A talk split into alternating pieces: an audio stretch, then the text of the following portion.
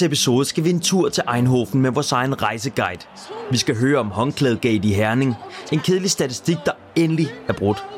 U nitten-holdets forfatning, Babacars målnæse, et højt pres, der sidder som det skal, endnu et clean sheet, målfest i Holland, European Night i København, og så skal vi se frem mod den vores kommende modstander, P S V og Nordsjælland. Klokken slår, og garden trækker om.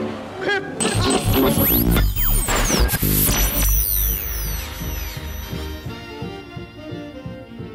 Velkommen til. Du har sat Absalons Radio i ørerne, din podcast om F C København. I dag, David, der har vi fået besøg af Mathias Stinstrup. Velkommen til, Mathias. Tak skal du have. De øvrige stemmer tilhører Viktor Johansson og David Bertelsen. Påstand. Herning-komplekset er brudt, og I tror, vi kommer til at jorde dem i mesterskabsspillet. Om, om komplekset ligefrem er brudt, det, det vil jeg nok øh, gerne have nogle, nogle flere sejre i træk til. Eller i hvert fald ikke nederlag i de kommende kampe til, til ligesom at, at, at kalde den del. Men om vi jorde dem, det vil jeg næsten sige op til Midtjylland. Altså, de, det er ikke en god stime, de er inde i. Øh, der er nogle ting, der ikke spiller på det hold. Øh, nu er Svechenko skadet. Det er spændende, hvor lang tid han er skadet. Øh, imploderer de fuldstændig nu? Det føler jeg ikke, man kan afvise, når man, når man kigger på deres pointhøst de sidste syv runder. Øh. Tænker du måske, at det kan have samme effekt som, da vi mødte dem en gang i efteråret, altså hvor det var, vi gik fuldstændig stå efterfølgende? Altså, det var sådan en... Øh Sådan et knockout, ligesom i en boksekamp. Ja, måske man kan sige, at de... Øh, altså, om, om tegnene er jo, eller fortegnene er jo lidt omvendt forstået på den måde, at de ikke ligefrem kom med, med good spirits, men de kom trods alt fra en kamp mod Viborg, hvor de, var, hvor de havde sat det på plads inden for en halv time. Øh, og det kunne jeg forestille mig internt havde givet noget, noget god energi og noget tro på, at, at vi er på vej tilbage igen. Men øh, når man så taber, lige meget hvordan man taber, men når man så taber den her interne kamp, så... Øh, så tror jeg, det er noget, der sviger. Og når man så samtidig mister sin anfører, han, jeg tror ikke, at han spiller igen næste runde. Og spørgsmålet er, hvor mange runder han er ude. Og det tror jeg kommer til at få en, en rigtig stor effekt for Midtjylland. David, var du overrasket over, øh, over niveauet, Midtjylland kom ud med? Ja, det må jeg sige. Altså, jeg var øh, skuffet på den gode måde, hvis man kan sige det på den måde. Jeg synes, det er længe siden, man har set et Midtjylland-hold være så tandløst, øh, især i Herning. Øh, især i første halvleg. De blev jo så bedre ja, i, i anden halvleg, men jeg, jeg, jeg var meget overrasket over, hvor, hvor meget initiativ de overlader til os, og hvor langt tilbage de står, og hvor, ja, hvor tandløst de virkelig er. Så ja, jeg var ret overrasket. Så har lige endnu en påstand. F C Midtjylland virkede mindre kyniske, både offensivt og defensivt i, i den her kamp. Altså, jeg kan jo sige, de skaber jo for eksempel elleve chancer i løbet af den her kamp, øh, som er en delt anden plads, hvis man kigger over hele runden. Øh, men de kræver ikke noget på alle de her chancer, de får. Nej, altså det er jo, hvad, hvad snakker man chancer? Det er vel også nogle af de afslutninger, de tager udefra. Ja. Øhm, og dem har de nogle stykker af. Men Mathias, stadigvæk. Ja, jo, jo, men altså, jeg, jeg synes jo, øh, altså, øh, i forhold til de sidste par dage, så har vi hørt rettighedshaverne og diverse podcastmedier og fodboldmedier generelt. Jeg synes, gengivende har man hørt, at det har været en, en fesen topkamp, eller en fuser, eller noget i den dur. Det, jeg er selvfølgelig også fan og ser sådan en kamp helt anderledes, men det, det følte jeg ikke selv, det var. Altså, jeg, jeg synes, jeg sad, ude på, sad helt ude på kanten af sofaen, hvis jeg ikke stod op i hele kampen. Altså, fordi det bølger frem og tilbage, og så er der nogle hjørnespark, der er nogle afslutninger, der er nogle ting, der er lige ved at blive til en stor chance. Mm. Og når man investerede i det, som vi jo er som fans, så tror jeg bare, man oplever det anderledes end en, en kommentator, der sidder og, og, og skal se den, eller en eller anden, der har siddet og set den, fordi han skal tale om den i, i podcast i morgen. Og sådan. Ikke for at tale ned på det, det skal ikke, ikke sådan, det skal stås, men jeg siger bare, at, at når man er investeret i det, så, altså, så, så, så tror jeg bare, det får en helt anden underholdningsværdi, end, end når man sidder øh, neutral. Men og... manglede der noget kynisme i kampen? Altså, jamen, manglede der noget... Altså, det, det, det, det, lige det sidste at få den prikket ind over modstanden? Ja, altså, der, der mangler noget skarphed i, i, i aktionerne, ikke? Altså, det er det jo... begge mandskaber? Ja, det er det jo. Det er jo begge mandskaber, i og med, at, at den første store chance, der kommer, den kommer efter små tooghalvfems minutter. Mm. Øh, en en, en øh, servering fra, fra Vavro. Og det er jo den første store chance, der er, tænker jeg, uden at have kigget X G-tallene igennem. Så... Hvad med den Poul Mokau? Han har altså også en forholdsvis stor en ja, inden for en mål. Jeg tror ikke, at den X G tæller særlig højt, hvis man skal kigge sådan på det, for okay. Jeg tror, at han, altså, hans måde, han får afsluttet på, den, den tror, jeg, tror jeg ikke tæller særlig højt. Men jo, altså, det, hvis Mokau havde ageret en lille smule anderledes, med, altså havde taget en anden beslutning, og det er jo så nemt at sidde og sige bagefter, så, så kunne det godt have været en stor chance. Men jeg synes, det er et meget godt eksempel på, at hvordan statistik kan være misvisende. Det, du siger med, det er det... elleve chancer er det næstmeste, der blev skabt i den her runde mm-hmm. af alle Superliga-hold. Og det var jo ikke det billede, man havde. Det er jo, X G giver et mere sandfærdigt billede. Man skal lige huske at holde den op mellem X G, der som ligger på nede på under en i hvert fald. Mm-hmm. Det var en ret chancefærdig affære, synes jeg. Men så et retmæssigt resultat havde været nul nul i den her kamp? Det synes jeg. Ja, det, det, det er svært at sige noget til, når, når resultatets ændring sker et par sekunder efter kampen egentlig er færdig. Men, øh, så ja. Jeg vil stadig sige, at jeg sad med sådan lidt en ærgerlig følelse af, at man kunne se, at det var der, det bare henad, da der begyndte at mangle tyve minutter, et kvarter og så videre. Og Midtjylland får mere og mere overtag.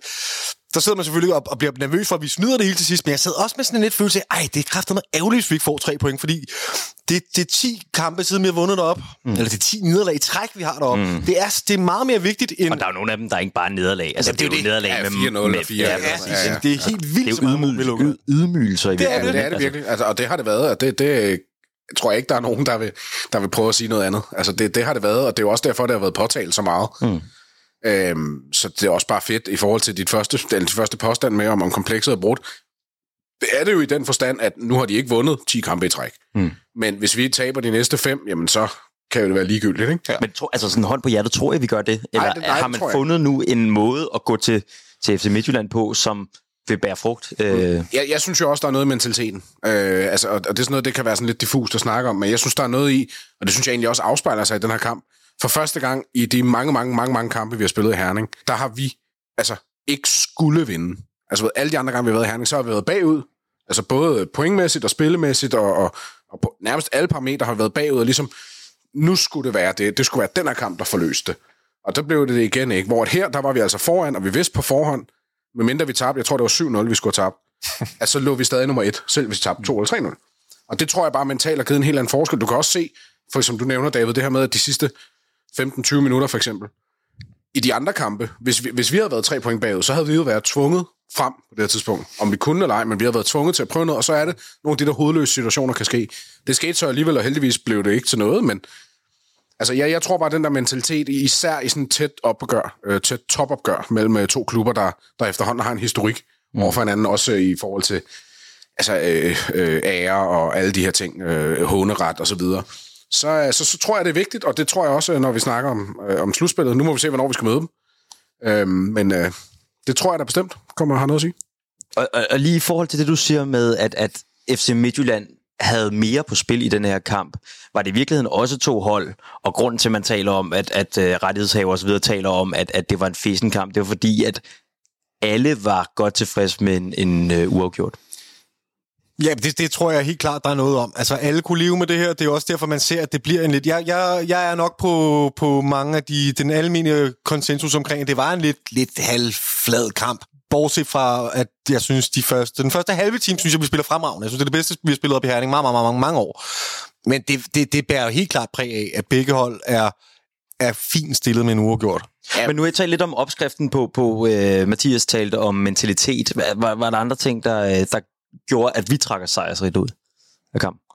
Ja, så kan du sige noget grundkvalitet. Altså, ja. vi, har, vi har hævet vores grundkvalitet defensivt. Bundniveauet? Øh, ja, bundniveauet kan, kan du også sige. Altså, det har vi hævet markant øh, hen over hele den her sæson jo generelt, men, men især nu med fire Superliga-kampe i træk uden at lukke mål ind. Øh, og så øh, kan man sige, jamen, det var mod det hold, det var mod det hold. Det er stadig ikke noget, vi har gjort meget, meget længe. Mm. Og det var noget, vi efterlyste helt voldsomt sidste sæson, hvor målene pev ind om ørerne på os. Det er jo sådan noget, det er jo det, er jo, det, er jo det der er mesterskabsgivende i sidste, eller kan være mesterskabsgivende i sidste ende. Det er, at man i den her kamp holder nul nul og så scorer til sidst, i stedet for at man kommer bagud to nul. Øh, fordi man ikke, altså, man, man ikke har det mentale overskud, og man ikke har øh, kvaliteten til ligesom at, at stå imod i, i de specifikke situationer, der nogle engang er. Mm. Øh, og det gælder både vores midtbane og vores forsvar, men også altså, vores presspil. Mm. Jeg synes, det er vigtigt med vores presspil. Vi så det også i, i Eindhoven i torsdags.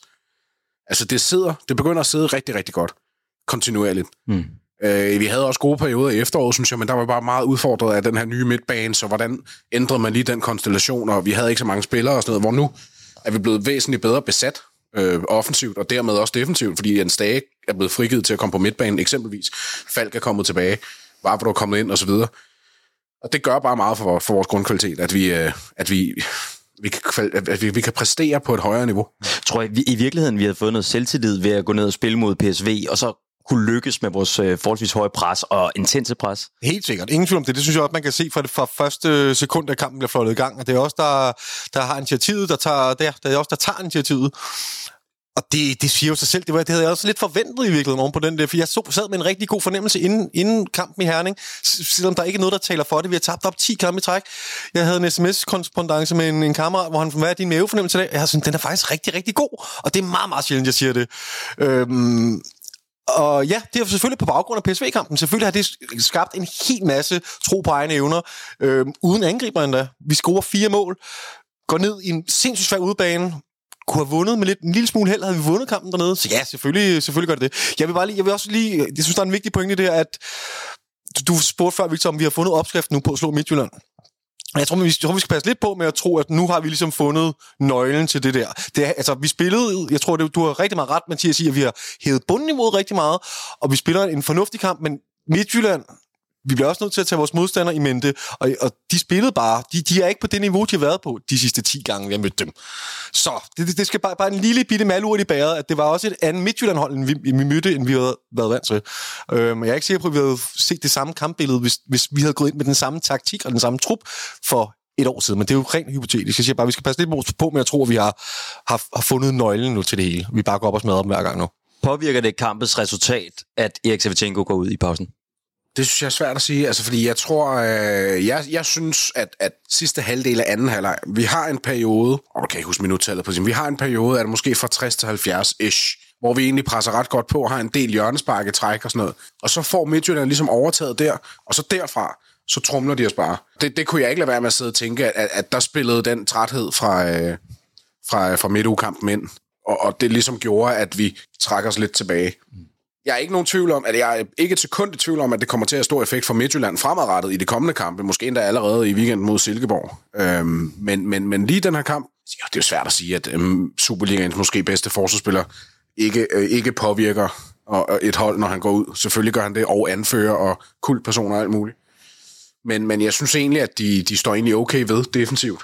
Ja, det passer meget. Den første kamp i den her horrible stream, stime, det er jo faktisk... Øh, det glemmer man lidt, når man kigger på os, men den første kamp i den stime, det er jo faktisk efter vi har vundet mesterskabet i seksten sytten, og, og ikke har vundet, og ikke har tabt nogen kampe overhovedet hele sæsonen, så, øh, så tager vi til Midtjylland, og med Ankersen bringer os foran to nul, et dunder af et frispark og et, og et andet mål, og bliver skadet, og vi ender med at tabe tre to. Det er sådan den første kamp, vi skaber i sæsonen, det er så der, hvor Sanker han står og siger, jeg kunne ikke være med ligeglad, eller sådan noget. Ja, det er den første kamp i den stime der, ikke? Øhm, og så kørte det så bare derfra, kan man sige. Øh, men vi har så også været rigtig dårlige derfra. Mm. Altså, måske med undtagelse af én kamp i Herning, har der været et dårligt F C K. Mm. Ja. Det, det er måske også en del af forklaringen af, hvorfor vi går hen og vinder den her gang. Fordi at nu er F C K bedre, end, end vi har været længe. Og hvorfor er vi bedre?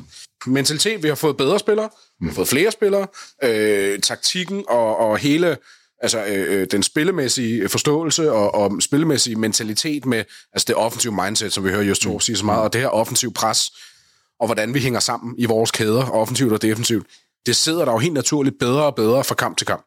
Så det profiterer vi også af nu. Øh, når du kombinerer det med bedre kvalitet, så, så, så, så har det med at, at løfte sig. Jeg synes også, at øh, det med bedre kvalitet, jeg synes sådan en som Mokau, han går ind og gør en stor forskel i første halvleg, hvor jeg tror, det havde været et, et lidt et andet kampbillede, hvis det havde været Bøving. Øhm, han, går, han ligger for det første et kæmpe arbejdstøjseri for dagen, det gør Bøving også, men han udfordrer hele tiden, han er utrolig, han suger bolden til sig hele tiden, han er enormt meget involveret i spillet, uden, altså det bliver meget, siger, der kommer ikke noget slutprodukt på det overhovedet på noget tidspunkt. Og der er ikke så meget, der lykkes for ham. Nej, det er der ikke, men han er sindssygt involveret, og den der sådan, tro på tingene og iver og energi og sådan noget, den, den øhm, det synes jeg skulle var, var, var, var rigtig fornuftigt at se. Men bare det, at modstanderen ved, at vi har sådan en spiller. Ja, netop. Altså, det, netop. Det, er også sådan noget, det, det gør jo også en forskel for et modstanders øh, gameplan, at de ved, at vi kan ikke bare kaste alt frem, fordi de har altså de der to kanter, og de må ikke bare få frit spil. Tror du, det var derfor, at de stod så langt tilbage? Og havde du, er, det, er det bare mig, der har haft en opfattelse, at Midtjylland stod overraskende ja, langt? Det gjorde de. Det gjorde de. Ja, men det gjorde men ja, ja, ja, jo, altså jeg tror, det er, en, det er flere ting. Altså jeg tror også, det er en anerkendelse af, at de offensivt jo ikke hænger godt sammen med Midtjylland. Altså, det gør de jo ikke. Det kan man jo, det er jo bare kigge på, på statistikken. Det kan godt være, at de har afslutninger øh, udefra og sådan noget, men jeg tror, hvis man kigger på, øh, på store chancer og på mål generelt og sådan noget, så, så fungerer de ikke rigtigt. De har let efter det længe, og, og man, der har været meget snak om, at Sisto ikke præsterede, og Brumado lå ude til venstre, og så byttede lidt rundt med Brumado og Charlie eller Charles, eller hvad han hedder, mm. og, og Gustav Isaksen, og du ved, de har, været, de har rokeret lidt rundt i deres offensiv. De har ikke helt fundet opskriften endnu. Og jeg tænker også, det er meget naturligt for et hold. Altså, det har vi også set herinde, øh, eksempelvis under Ståle i mange år, og i mange omgange. Hvis man ikke har en offensiv, der fungerer, og hvis man ikke stoler på den offensiv, man har, mm. jamen, så har man en tendens til at gå tilbage til at sige, det her, det ved vi fungerer. Vores forsvar, det ved vi fungerer, og så må vi bygge for det. Mm. Og igen, altså, vi kunne lige så godt have siddet her og snakket om, at vi har tabt et nul, fordi at det var en, der havde scoret på den der i tooghalvfemsende minut. og så havde, så havde det jo været øh, god gameplan, og, og du ved, det hele havde været international klasse og sådan noget, ikke? Så det er også nogle gange er det meget, meget små ting, der afgør de her, de her øh, ting. Men jeg synes, en, en interessant pointe, øh, jeg lige kom til at tænke på, i de fire Superliga-kampe, vi har spillet nu, der er der altså tre af dem, hvor at vi har en indskiftet angriber, der scorer. Mm. Og det er jo en verden til forskel på vores efterår. Altså, hvor der, der havde vi jo vitterlig ikke nogen, vi kunne skifte ind, der scorede. Nej. Øh, altså og, det, og kvaliteten det på det, vi skiftede ind, var måske også ja, det var lavere, af U nitten-holdet ja, ja, end en etableret angriber. Ja, netop. Men, eller kantspiller, eller... Præcis. Nå, men bare det, du har to gange to nul-scoringer, der ligesom lukker en kamp. Øh, hjemme mod O B og i Viborg, så har du Babacar her, der, der lukker en kamp. Kampen til enige mål. Altså, det, det er sådan noget, det synes jeg er... Øh, hvis man skal koge det helt ned og finde... enkle, specifikke årsager til, hvorfor går det generelt bedre nu, hvorfor er vi resultatmæssigt et andet sted, end vi er nu. Det er sådan noget som det der. Altså, jeg, jeg, kan, huske, jeg, jeg kan ikke huske, jeg tror faktisk, at det var, vi var herinde før øh, O B-kampen, sidst jeg var med herinde. Der tror jeg, vi snakkede om det her med, at nogle af de kampe, vi havde i efteråret, hjemme mod A G F, hjemme mod Viborg, altså de her kampe, hvor de scorer til allersidst, det var jo, for mig at se, var det et udtryk for, at vi manglede offensiv kvalitet, fordi det var begge to kampe, vi havde siddet på i store dele af kampene, men vi simpelthen ikke formåede på grund af manglende kvalitet, på grund af manglende spilmønstre, på grund af manglende antal offensive spillere måske endda, så formåede vi ikke at score det ekstra mål. Og så kommer det der mål til sidst. I princippet kunne både O B og Viborg-kampen sagtens have foregået på samme måde, øh, hvor vi havde foran en et nul, og så havde de scoret til sidst. Mm. Nu er det så os, der scorer til to nul og cementerer det, men det synes jeg bare er en, er en, er en helt specifik stor forskel på efterår og forår nu for mm. os. Men det er fuldstændig rigtigt. Jeg har tænkt over det samme, og det, der gør det ekstra øh, opsigtsvækkende på en eller anden måde, er, at der hverken Nicolai Jørgensen eller Babacar virker til at være... Altså, de er jo lige kommet til, at de er jo ikke øh, i topform, eller kender mekanismerne og så videre. Alligevel er det dem, som går ind. Indskifterne, der går ind og afgør det hver gang. Det er, det er ret interessant. Og så synes jeg også, det er mega fedt, at de er så forskellige. Altså, det er virkelig meget forskellige spillertyper, vi har deroppe nu, øh, som må give øh, trænerteamet nogle... Øh, nogle flere forskellige våben i arsenalet. Og så har vi engang set en Karamoko, der også sidder på bænken, mm. som jeg personligt glæder mig rigtig meget til at se. Altså, jeg synes, han virker som utrolig spændende og anderledes også spiller i forhold til de andre to. Altså, han, han har måske lidt noget af den ene og lidt noget af den anden og så videre. Øh, og så er der U nitten-holdet, hvor der er en Rui Oskarsson, der også banker på. Han er så ikke om, inden omkring Superliga-truppen, i hvert fald ikke lige P T. Øh, lad mig lige høre, hvem fører det der angrebshierarki nu her? Altså, jeg havde jo sådan, så inden Babacar sætter den der ind, mm. så har han jo ikke sat en fod rigtig i den kamp. Men nu kommer han ind og gør, hvad han skal. Han kommer ind og scorer. Jamen, han vinder jo nærmest ikke nogen hovedstødstueller. Ja, nej, men, men, men jeg, jeg synes faktisk, at han også mod Randers, øh, der synes jeg egentlig, at han er med på, at han ikke, han er ikke kampen spiller. Men jeg synes faktisk, at han viser nogle situationer, hvor han viser som en god afspilstation. Han har også en situation i Midtjylland, hvor den bliver spillet op på ham, og han ligesom i sådan...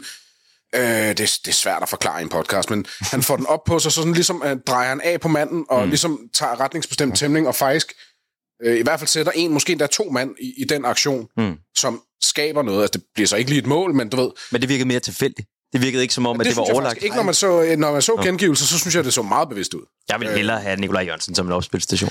Ja, det vil jeg også, men, men, men det er jo det. Altså, jeg synes jo, det var... Øh, jeg ved, nu ved vi ikke, hvad der har ligget til grupperne for det, men jeg synes jo, det var rigtigt set at starte med Nicolai Jørgensen, så du har... Øh, Babacar, du kan sætte ind og smide bolde ind i feltet øh, i, en, i en hektisk slutspurt måske. Mm. Øh, men altså, ja, ja, hvem der ligger først, det synes jeg er svært at sige. Øh.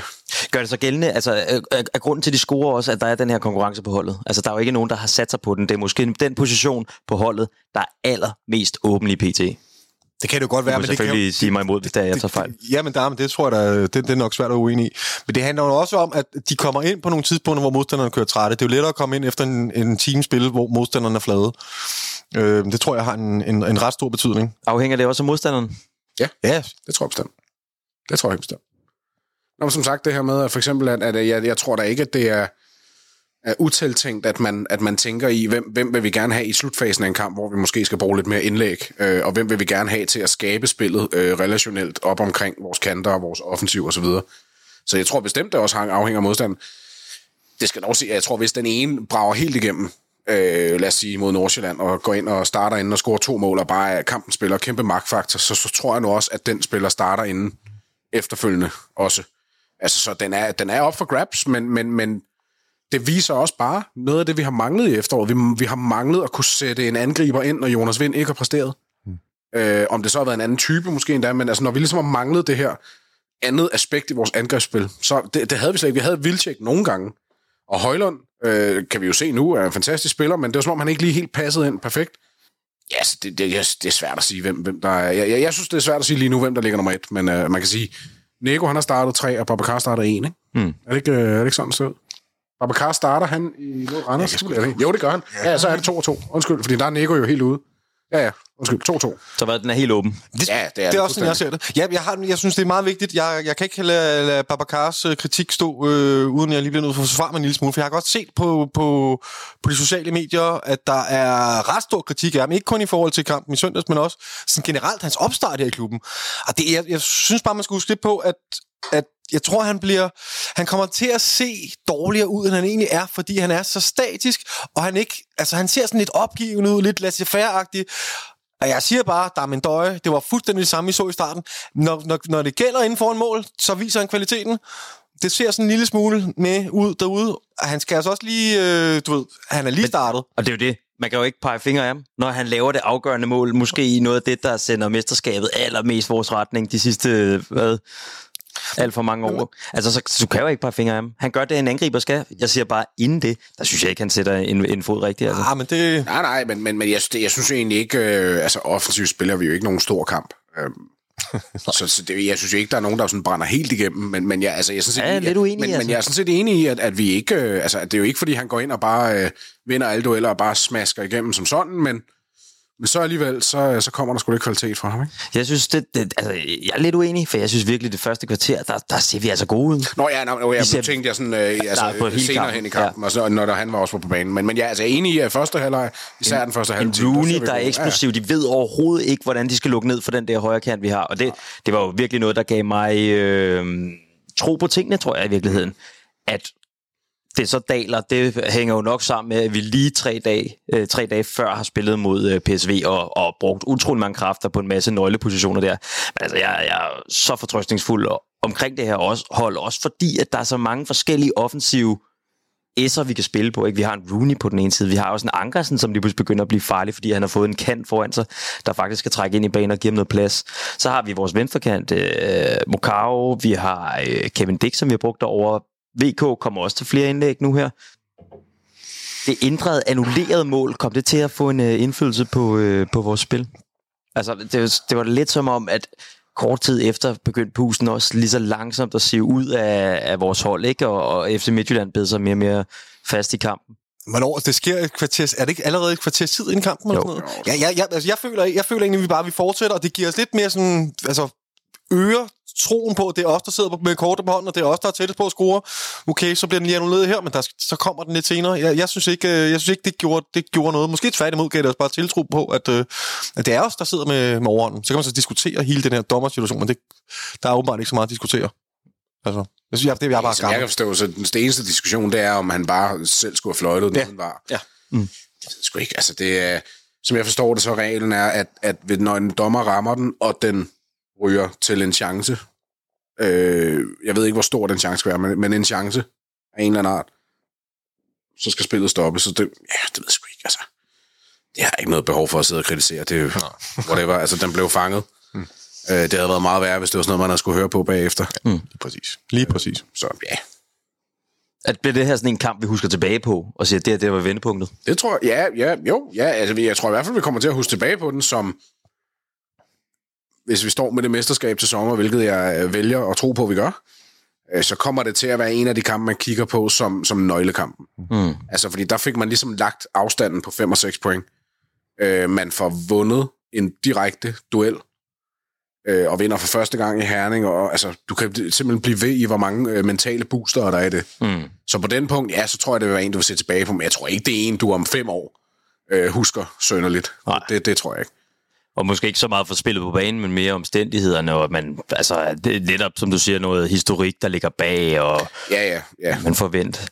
Jeg er så ærgerlig over, at i det sekund, Lukas Lea blev skiftet ind, der får han et gult kort, og man kan bare se, hvordan det hæmmer ham i resten af kampen. Altså, ja. Han tør jo i flere sekvenser dårligt nok at røre bolden. Jeg, jeg undrer mig meget over det, fordi jeg, altså, jeg havde sådan en idé om, om, at han ligesom havde fået at vide, hvilket kunne give god mening, havde fået at vide, du skal have et gult kort i dag. Det ville give god mening. Mm. Øhm, og han, om, om han så bare har valgt at sige, nu får jeg det ud af verden med det samme, for så kan jeg spille efter det. Det tror jeg ikke. Det tror jeg heller ikke, men det undrer mig bare, at han fik det så hurtigt, også fordi det virkede ikke sådan, som jeg lige husker situationen i hovedet i hvert fald, det, det var ikke sådan super nødvendigt. Nej. Øhm, så det undrer mig meget, det der, fordi at, at, at jeg, jeg, havde, jeg havde godt på forhånd siddet og kigget på øh, både ham og så Stage og Bøjle, som, som alle tre var et gult kort fra, fra karantæne, om man ligesom ville tage et gult kort mod slutningen af kampen. Og der var jeg spændt på, da Lea kom ind, og han så fik det med det samme, der var sådan, okay, det var... Det virkede mærkeligt, og jeg, jeg, jeg nåede at tænke, så får han garanteret rødt kort, og så er det det, der smadrer det hele, ikke? Øhm, ja, men det ved jeg sgu ikke. Altså, det, jeg synes, det er fint, at han får trukket det gule kort øh, i forhold til karantænedagen, så meget på, på Isak, så er Isak også op på, at så spiller han i Eindhoven, får lidt minutter i Herning, spiller formodentlig i Parken på torsdag, et eller andet antal minutter. Må det ikke han også få spilletid mod Nordsjælland, så, fordi at, så er han øh, den eneste midtbanespiller ud over Stage og... og øh, Stage og Falk, og så må vi se derfra. Altså, så kan det være, at Stage han får en karantæne til kampen efter. Altså, så er han ligesom i gang. Altså, jeg, jeg synes også, man skal... Jeg synes, den der kritik af Isak, eller ikke... Øh, måske ikke så meget kritik af Isak, det er mere kritikken om omstændighederne omkring Isak. Det der med, han har spillet nitten kampe. Jeg synes personligt, jeg ved godt, jeg er fan, men jeg synes personligt, det er, det er lidt blæst op. Altså, forstået på den måde, at, at, at man skal også kigge på den konkurrencesituation, han står i. Der er blevet købt en ordentlig røvfuld midt, øh, kantspiller, så, så han skal ikke derud og spille ud over Europa, hvor der ikke er andre.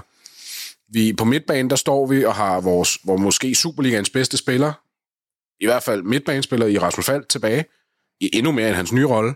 Du har en af vores bedste spillere i efteråret i Jens Dage, og så har du en Lukas Lea, der altså også er begyndt at præstere godt og har scoret mm. en del mål nu. Altså, han scorede de sidste tre kampe før øh, vinterpausen, ja. Og har også scoret nu i, øh, i to kampe herefter.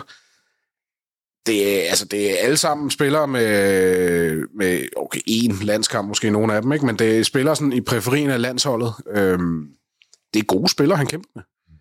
Altså, så jeg er ikke så, jeg er ikke så nervøs for ham. Altså, jeg, synes, jeg ser det kun som positivt, at han er ung nok til, at han kan få spilletid på nitten, i stedet for, at han ligger og rådner op, ligesom Marius for eksempel. Mm. Øhm, uden at sammenligne de to. Men... Det eneste skår, jeg kunne finde i, i lakken, hvis det er, man skal finde det, det er, at jeg, jeg savner lidt, at vi kan dominere, tage temperaturen på kampen, og så også lukke dem ned. Fordi på trods af, altså, det, det, det, vi kommer til at være forpustet, vi kommer til at spille de her øh, europæiske kampe som F C København, og derved så bliver vi også nødt til at kunne finde en eller anden måde at kontrollere kampene på, øh, særligt når vi er foran. Altså, at kunne, kunne tage temperaturen på dem, lukke ned for dem, sige, okay, vi vil gerne have et ende med et uafgjort. Jeg synes desværre, vi lukkede lidt for meget F C Midtjylland ind i den her kamp. Og det er så sagt, så er det jo for fedt, at vi endelig får brudt det der komplekst over, og endelig får scoret, og det handler jo også om taktikken, kan man sige. Så, så den er lidt todelt. Vi har givet lidt mere afkald måske på nogle af de defensive dyder. Til gengæld, så har vi så også fået en offensiv, kan man sige. Men tror du ikke også, det handler om, at, de, at vi, ben, kampen fra i torsdag sad i benene de sidste tyve minutter? Jo, det kan det helt sikkert også. Men jeg husker bare tilbage på en tid også, hvor vi kunne finde ud af at kontrollere kampe, på trods af, at vi har spillet europæisk, og spillet med de samme spillere. Var nogen af jer, der lagde mærke til den store øh, håndklædekrig? Håndklædekrig? Ja. ja øh, jeg har et øh, citat her fra Lars Rønborg, øh, fotograf på øh, Getty Image. Øh, Bemærkede nogle håndklædedramaet i Herning. En F C M-leder fjernede efter en halv time håndklæderne, F C K havde lagt ved sidelinjen. Det var dem, vi brugte, da Kevin Diks skal kaste et langt indkast, for at lige at tørre bolden af osv. Dem, som spillede en bruger de, øh, til lange indkast, bla bla bla. En F C K-leder placerede dog straks nogle nye håndklæder i en lille kamp i kampen. Det er sjovt, det er dumt, mand. Det er jo ja. småligt. Jeg er glad for, det ikke også der har rendt rundt og fjernet håndklæder for de andre. Men, men prøv lige at høre, vi rykker banderne. Små klubs, ja, men det... Ja.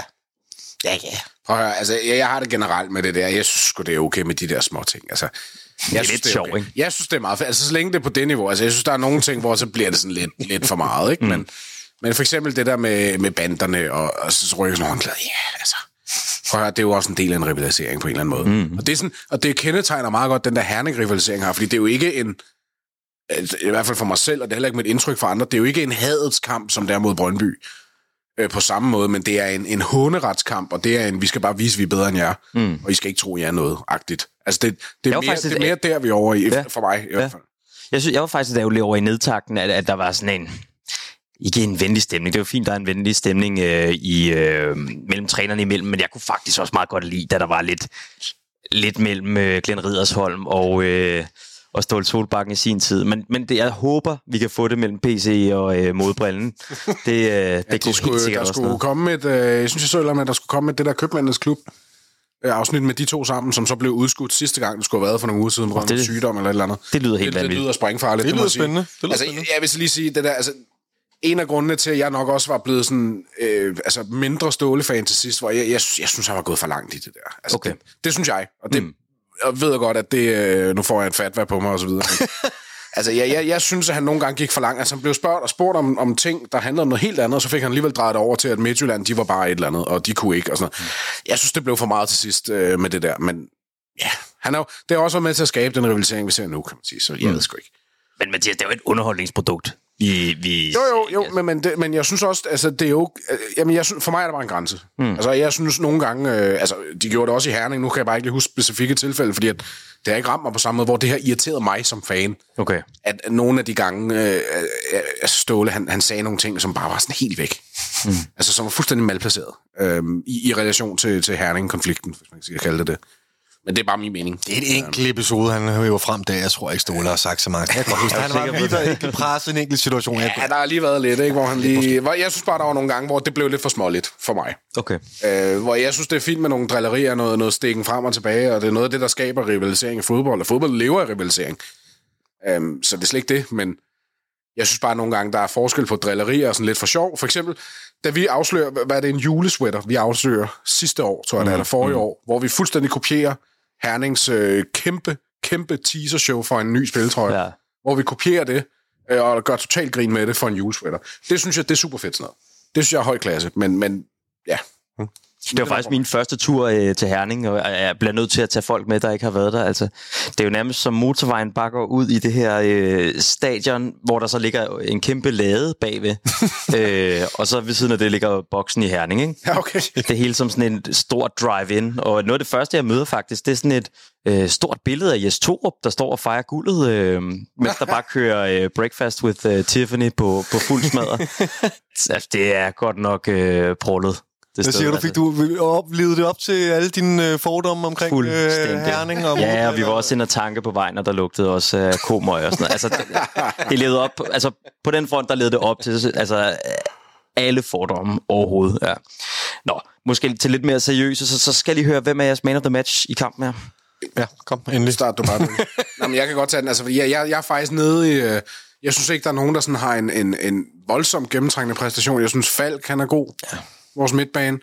Men jeg havde faktisk besluttet mig for, at øh, ikke at tage Falk, og så går jeg faktisk med Nicolai Bertelsen. Og det er, fordi jeg synes, han... Øh, altså, Vavro, han får alligevel lavet nogle ting, og altså, Vavro kunne også godt have fået et rødt kort. Øhm, det kan være, at vi lige skal vende tilbage til den situation. Hvor jeg synes, Bøjle, han er egentlig bare, som jeg husker kampen. Jeg synes, han er bundsolid hele vejen igennem. Det er også ham, der kommer ind og blokerer det i det tooghalvfemsende Og egentlig med til at skabe den her defensiv, som jo gør, at, at vi, vi i, i bottom line jo ikke giver nogle store chancer væk, og egentlig holder dem godt, og er en stor faktor i, vi spiller, øh, spiller til nul.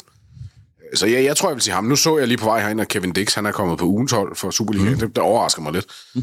Øhm, men, men ja, så jeg tror, jeg går med Bøjelsen, bare for at sige noget andet. Hvad siger du, David? Jamen, så går jeg med, med Rasmus Falk. Jeg, jeg, synes, øh, jeg synes, han er lige nu billedet på, hvorfor det er, vi står et andet sted, end vi gjorde for, for ikke så lang tid siden. Så var det måske ikke hans mest øh, i øjenfaldende kamp, han havde i, i søndags, men alligevel, så synes jeg, at... Øh, At han, han, det, det er tydeligt at se, hvor stor betydning han har for, for holdet og vores succes lige pt. Og så synes jeg faktisk, at Diks, for det, nu skal jeg også være ærlig, i sidste uge, der var jeg sad og, og var kritiseret en lille smule. Jeg var ikke helt sikker på hans defensive kvalitet, det manglede jeg lige at se. Jeg synes, han spillede en fremragende kamp defensivt. Måske ikke offensivt, men defensivt, der fik jeg noget ro på omkring. Jeg synes virkelig, han spillede til... tolv, ja, jeg er helt enig. Jeg er fuldstændig enig. Jeg blev stadig overrasket over, at han var ja, den eneste ja. F C K på ugens ja. hold, men det er mm. måske urelateret. Men jeg er helt enig, at Kevin Diks spiller en god kamp. Jeg synes, det er fedt at se, at han går ind på en vensterbak, og senere hen ad kampen bliver han vel røren over på en højre kant på tidspunkt. Eller, han er, jeg synes, han er lidt rundt omkring på tidspunkt. Mm. Godt var der mig, der husker helt skævt. Mm. Eller det bare har været en enkelt situation, hvor han var ude af positionen. Men i hvert fald, han, øh, i forhold til den her rotation, vi har haft på vores backs, og manglende rotation, der synes jeg, det er fedt at se, at man har en sikker skanse at kunne smide over på den vensterbak, øh, når V K ikke er, ikke er med. For det sker jo, som vi ser nu. Mm. I stedet for, at det skal være Oviedo, eller man skal springe, bringe øh, forsvaret ud af balance ved at rykke ja, bøjelsen, ja. Vis, ikke? Mm. Jeg må pege på øh, Vavro. Jeg synes, øh, på trods af den der øh, kæmpe blunder, han tager i, i det tooghalvfemsende minut, så synes jeg, han spiller en fremragende kamp. Jeg synes, han har øh, grinta over sig. Øh, så, altså, han, han vil vinde for hver en pris. Han giver sig fuldt ud. Vi ser ham blive smadret ud. Jeg kom til at tænke på dig, David. Jeg ved, du har lagt fliser i, øh, i sommer. Altså, han blev smadret ud i band på nogle fliser, flyver på halebenet. Man kan se, i løbet af første halvleg, der går han og tager sig, altså, øh, jeg ved ikke, om han har... Han har slået hånden, tror jeg. Forstuet hånden, brækket hånden, et eller andet. Jeg tænker, hans haleben må også have det rimelig, øh, rimelig vildt efterfølgende, og, og, og spiller ved, og bliver ved, og bliver ved. Og det, det synes jeg bare, det kan man ikke andet end tage hatten af for. Det må også være, jeg tænker, når man sidder som holdkammerat til ham, og kigger over på ham, og ser han, altså... Han har jo totalt smadret sin krop, at han bare bliver ved mm. og bliver ved med at kæmpe. Så tager han så lige den der blunder, og det havde været rigtig slemt, hvis han... Ja, men det var det, fordi jeg er sådan set enig, at han spiller en god kamp. Den var bare, jeg synes bare, den var så græld, at jeg... Altså, så det har fortalt ned for mig, men jeg er enig i, at han spiller en rigtig god kamp. Mm. Og han vinder jo... Han spiller vinder vel alle dueller, der kommer ind i luften. Mm. Øh. Og så efter han er kommet ind, i hvert fald i Superliga-kampene, så har vi jo holdt nullet. Altså, ja, ja. Er guldet afgjort? Nej. Nej, men, men jeg, jeg begynder at få sværere og sværere ved at forestille mig, at det ikke havner i København. Jeg sad og kiggede nogle øh, odds, og de siger altså halvfjerds procent til ja, F C det... København. Er det for voldsomt? Ja, det er for alt for voldsomt. Jeg ved ikke, om det er for voldsomt. Jeg synes, altså, der er ikke nogen tvivl om, at F C K er kæmpe favorit nu. Med de kampe, de har spillet indtil videre, og med fem og, øh, vi har spillet indtil videre, med fem og seks point ned, med elleve kampe igen. Ja, der er kun elleve to indbyrdes med begge tophold, mm. og altså med alle de faktorer, selvfølgelig er vi kæmpe favoritter. Det vil mm. vi jo også gerne være. Jeg synes bare lige, at det er værd at pointere, at, øh, at, at for otte runder siden, der lå vi seks point efter Midtjylland, og nu ligger vi seks point foran dem. Det kan gå stærkt i fodbold. Det kan gå rigtig stærkt, og især i slutspil med så mange indbyrdes kampe.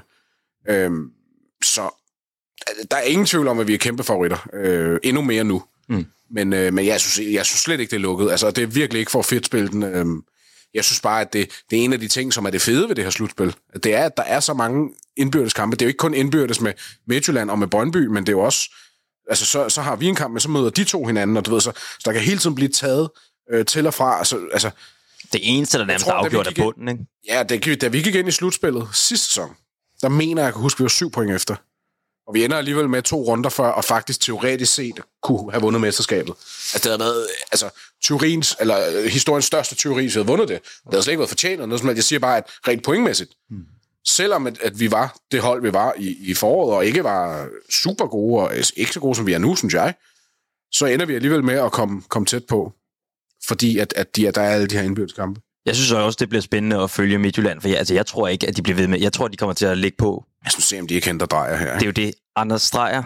Nu laver I den samme fejl, som I gjorde sidste sæson, drenge. Hvad med Brøndby? Jeg sagde det også i sidste uge. Nej, nej, nej. For mig er det meget... Det, det er helt bevidst, at jeg nævner både Midtjylland og Brøndby hver gang, fordi jeg... Altså, jeg, jeg synes, Brøndby er en større øh, konkurrent lige nu. Altså, Midtjylland har tabt fire ud af de sidste syv kampe. Og Brøndby, de har vundet ni af de sidste ti. Præcis. Mm. Altså, og, og Brøndby, de har altså bare skabt et taktisk og defensivt fuldstændig fantastisk fundament. Altså, det er virkelig godt trænerarbejde af, af Niels Frederiksen, fordi de har fået skabt det her fundament, der gør, at deres defensiv, den står der bare. Og så, så kan de sådan modellere lidt i offensiven fra kamp til kamp, og skal det være to tier og en angriber, eller hvordan skal det lige være? Men fordi deres tre-slash-fem-bakkæde, mm. den står så stærkt, både i forhold til individuel kvalitet rent defensivt, men også taktisk. Mm. Altså, hvordan de er sat op, og i deres presspil, og, og hvor tager de chancer, hvor tager de ikke chancer. Altså, de er, de, de er mindst lige så store konkurrenter, som Midtjylland er. Det er der slet ikke nogen tvivl om. Øhm, så det er også derfor, jeg synes, det er vigtigt at snakke om begge to. Mm. Altså, det er også derfor, jeg bestemt bliver ved med at sige fem og seks point. Jeg synes jeg faktisk bare, man skal huske på, at nu er det Midtjylland, vi har spillet mod, mm. så selvfølgelig snakker man indbyrdes kamp mod Midtjylland. Ja. Altså, og det er også... Øh, ja. Og de, de to, altså nu talte vi tidligere om, om uh, F C Midtjyllands uh, offensiv haltet. Altså jeg tror, at nogle af dem, der kunne være med til at forløse det, Anders Drejer, og så tror jeg uh, Edward Chiluf... Ja, Chilufia. Chilufia. Eller, ja. Altså jeg synes, han kom ind og bidrog med noget X-faktor. Han havde et sindssygt godt løb, og, og altså jeg tror godt, sådan to spillere ind, der får en uh, landsholdspause til at spille sammen, kunne, kunne uh, gøre underværker for, for et hold. For det er jo ikke, fordi defensiven ikke er der på det hold. Nej, nej, lige præcis. Det er jo så spørgsmålet, hvis Svechenko, han er ude, lad os sige, fem eller seks kampe nu, ikke? Ja. Så kan det godt have en kæmpe forskel. Men altså, Midtjylland er heller ikke længere væk. Altså, det er også det, der er vigtigt at sige. De er ikke længere væk, end hvis de lige, får, hvis de lige finder de sidste procent af offensivt igen. så, så kunne de nemt tage nogle kampe i træk nu, ikke? Og det, og, det, og det er derfor, det bliver så spændende med det her indbyrdes, fordi at hvis de vinder fem kampe i træk, så er det... Nu er det selvfølgelig lige en runde her, men hvis vi siger fra næste runde, hvis vi vinder fem kampe i træk, så er det i hvert fald vundet mod både os og Brøndby. Og hvordan ser det så ud i ligaen? Hmm. Så, så derfor er det slet ikke afgjort overhovedet ikke, men jeg synes, der er ingen tvivl om, at vi er kæmpe favoritter. Det kan der ikke være nogen tvivl om.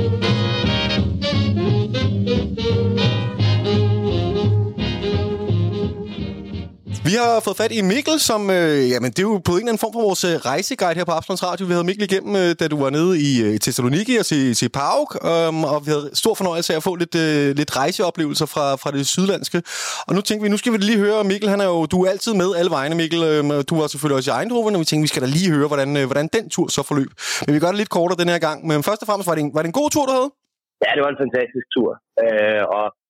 Man kan sige, altså det er jo ikke en, det er jo ikke ligefrem en, en by, der, der oser af charme, og, og man er hurtigt, øh, hvad kan man sige, man er hurtigt øh, ude af, af det centrale.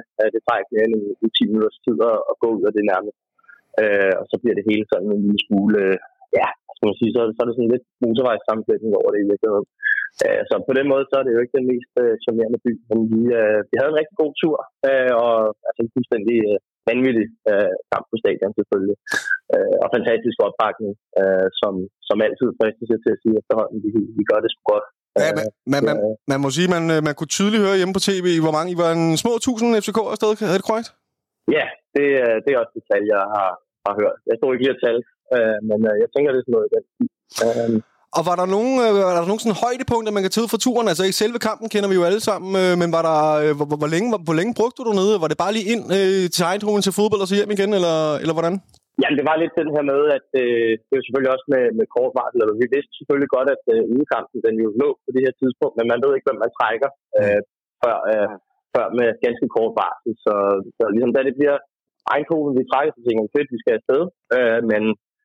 også ret hurtigt til at, ligesom at konkludere, at det måske ikke er øh, destinationen, der ligesom, øh, der ligesom trækker øh, på den måde der. Så, så det, var, det blev lidt mere den der øh, hurtige, øh, skal vi kalde den, ja, den, den øh, arbejdsvenlige, øh, som kun øh, to fridag. Mm. Øh, så det, det var bare afsted, øh, hvad hedder det, onsdag aften med fly, og der var vi så heldige, at der var en øh, der var direkte fly begge veje. Det øh, troede jeg personligt ikke, øh, at der var. Til Eindhoven på København. Det kunne godt lade sig gøre. Øh, så der var vi på et fly der med en masse københavner og de der aftenfly øh, dagen før øh, en, en europæisk kamp. Der er altid rigtig god stemning. Øh, det var punkteret i dag, at der ikke måtte blive købt alkohol. Så var det jo. Øh, Nå, hvad gjorde man så? Da, da vi kom frem, ja, men da, da, da vi kom frem, så var der jo heller ikke nogen taxi. Altså, vi, vi fik til at starte med lidt et anstrengt forhold til, til den her by, som jeg var kommet til at kalde for Hollands Ballerup øh, stod på forhånd. Øh, det, var måske, det var måske ikke helt forkert, men, øh, men, øh, men nok om det. Øh, til sidst så får vi så en taxa, der ligesom kommer ind og tjekket ind, og så skal vi ellers bare øh, direkte ned øh, og, og, og, og ud i byen og, og hygge os lidt med de andre. På, på, på stadion kunne man virkelig fornemme, at, at der var sådan en skuffelse blandt øh, P S V-tilhængerne. Var der også noget, man kunne mærke, da man var i Holland? Altså under kampen? Jeg tror, øh, ja, altså jeg tror, de, jeg tror, de synes, det var lidt surrealistisk, ligesom, ligesom vi jo øvrigt også gjorde. Altså, jeg stod virkelig ikke og, og fattede så meget, der var selvfølgelig også igen lidt, lidt fadelsbriller på, sådan noget, men, øh, men, men, jeg, men jeg synes nu alligevel, at altså, det var den der meget surrealistiske øh, oplevelse, og så tror jeg egentlig også, de har haft det, fordi øh, at de jo har mødt Midtjylland, hvor de har kørt dem fuldstændig over, øh, og de så på den måde møder noget, noget andet form for for modstand i, i os. Jeg tror, jeg tror, det var lidt et chok for dem, at vi kunne, at vi kunne føre med to ved pausen, og vi jo også napper og straffe fra dem der, hvor vi tror, at de er, er helt tilbage i kampen og sådan nogle ting, og at da de så kommer tilbage, at vi så slår, slår tilbage med P P L igen, det, det tror jeg, jeg tror, de, ja, jeg, jeg tror, de havde forventet, jeg ved ikke, jeg ved ikke om de undervurderede F C K, men måske til en vis grad. Må jeg lige høre, angående de hollandske fans, hvordan, hvordan agerede de, og hvad kan vi forvente herinde på torsdag? Er det, er det nogle venlige typer, man har lyst til at drikke en fadøl med, eller hvordan, hvordan gik det dernede? Nu sagde du Ballerup og sådan noget. Ja, præcis, det var det, jeg blev bange for. Jamen, hollænderne plejer jo, der plejer at være meget god gang i dem, men P S V er jo ikke øh, så kendt for, for at have den, den vildeste fans inde i Holland. Øh, så og, og, og, jeg vil sige, de, der, det var heller ikke, det var heller ikke just øh, imponerende øh, ligefra. Men noget, jeg til gengæld godt kunne lide ved, ved deres ved deres by, det var allerede i lufthavnen, og så det der, i det omkringliggende, der kunne man godt mærke, at der var sådan et folk i byen, hvor der var nogle forskellige P S V-motiver, reklamer med P S V-spillere på, alle sådan nogle ting, som, som ligesom gav, gav indtrykket af, at, at det var virkelig var, var byens, byens fodboldhold. Så det var en ting, jeg godt vil, vil rose dem for. Det er ikke helt det samme målstoksforhold, som hvis man for eksempel har været i Hejduk Split, hvor ja, altså er over det hele med, med graffiti og alle sådan nogle ting, men, men der var lige nogle, nogle små ting, som, som kunne være meget fedt at have i København, at, øh, at man kunne se det lidt mere, øh, end det er tilfældet nu. Fedt. Øh, men ja, selve fan-tingen, det, ikke, altså det, det kommer ikke til at være de bedste øh, udvandfans, vi har haft øh, herinde, tror jeg. Men øh, de, skal nok komme, øh, de skal nok komme nogle stykker, og de skal nok også øh, larme, og efter en, efter øh, en god omgang... Øh, der i, i København inden kampen, så tror jeg nok, at, at, at de kan forvente noget fremme. Så sådan en video, hvor der er virkelig gang i gaden, øh, hvor der står en masse F C K-tilhængere inde i, i en øh, tunnel. Kan du ikke prøve at sætte et par ord på, hvad det var, der skete der? Jo, men altså, man kan sige, der er jo, det, og det er jo en klassiker med de her tunneler, fordi at det, er, det er ligesom, hvis du står på et afsnit, som også holder rigtig godt på, på lyden, eller øh, sådan et eller andet i den stil, øh, så, øh, så bliver det selvforstærket der. Hold kæft, så synger vi højt. øh, og så, sådan ligesom, når du står de her steder, hvor der ligesom, hvor at, at det kommer til at lyde meget højere, så bliver folk sådan helt vildt, ej, hvor er det sindssygt det her. Og så kommer der bare sådan en selvforstærkende effekt hele vejen rundt. Så det er i virkeligheden lidt en, en klassiker, det her med, at, når man går march, at hvis der så er en eller anden form for, uh, for tunnel, jamen uh, så, så er det typisk der, der ligesom bliver, bliver holdt stop, og, og at folk så kan give den, uh, give den noget, noget larm der, og at gå lidt amok og sådan noget. Det har vi jo også gjort øh, til, jeg tror det var sæsonpremieren, så, så vi har jo også gjort det hjemme i København. Jeg tror sådan set, det var, hvad vi havde på, øh, på programmet øh, i forhold til, til stemningsrapport nede fra Eindhoven, Mikkel. Du skal have tusind tak for det. Jeg skal lige høre, skal du med? Uanset hvem vi trækker, er du allerede klar til næste runde? Skal vi så ringe op om en, øh, hvad er det, fjorten dages tid eller sådan noget?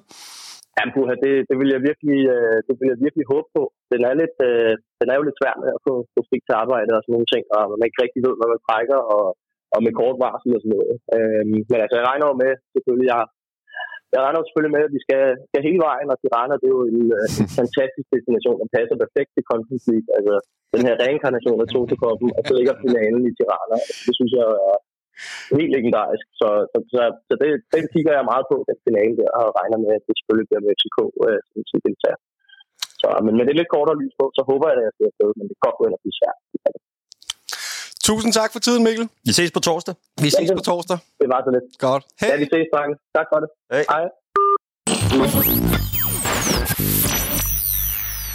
Vi er faktisk ikke færdige med at ringe, fordi at i sidste uge havde vi en journalist ved navn Marco Timmer med, øh, som følger blandt andet P S V øh, utroligt tæt.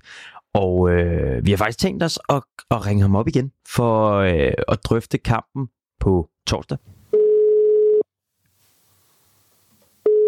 Marco, is it a Dutch thing to play without center backs? No, it's a P S V thing. uh, nah, it wasn't good, eh? No, but what what is going on with the, the center backs? I didn't know. Uh, I didn't know what I saw.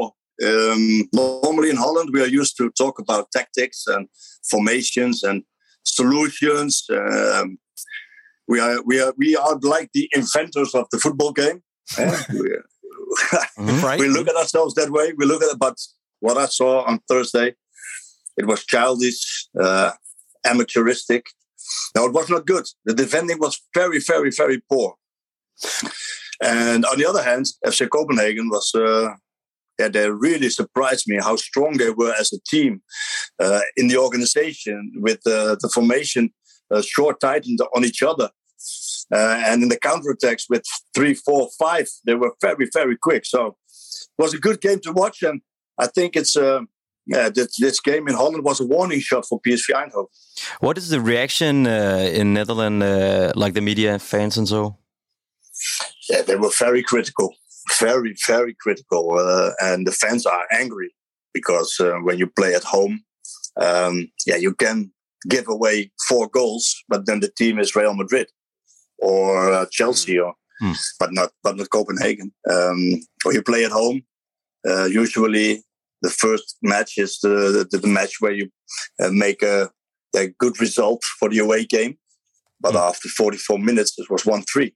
Mm. So you can imagine how angry the fans were. But the, the media was very critical on the on the conceded goals because what I said, it was very um, amateuristic. But it was also simple stuff like playing it out from the goalkeeper. Yeah, it's true. Mm. There were a lot of faults. The goalkeeper made the mistake. Uh, Madueke made a mistake for the second goal. Uh, the uh, sorry, the first goal. The second goal, Joey Fuhrmann lost the ball, which was a goal by by Biel mm-hmm. or Biel. What how do you call him? Biel. Biel. Oh, Biel. Yeah, Biel. We mm-hmm. should call it Biel. Mm-hmm. Uh, and then and then Sangaré, of course, mm. who uh, who delivered the ball in the second half to him, and then it was uh, quite easy for him to score. So. Four goals in an away game, guys. That must be a, a dream. Huh? I think it's the first time ever for Copenhagen. Especially also yeah. thinking about, like, I, don't, I, I mean, like, uh, before the game, I, I was not impressed of, like, uh, our squad. We had no strikers, as we talked about. And a lot of young no. players. Nope, no strikers, no problem. yeah. I can't imagine how many chances you will create when you have all the strikers on board. It but will be like ten zero or something. Yeah, let's see. We're all hoping and crossing our fingers. But Marco, last time we spoke to you, you, you said that we were definitely going to get chances because you were playing such an offensive way of, of playing. But still, I guess you were surprised about how many chances you gave away. I was very surprised. But on the other hand, um, I know how this defense can be. Uh, it's not stable, as I mentioned before.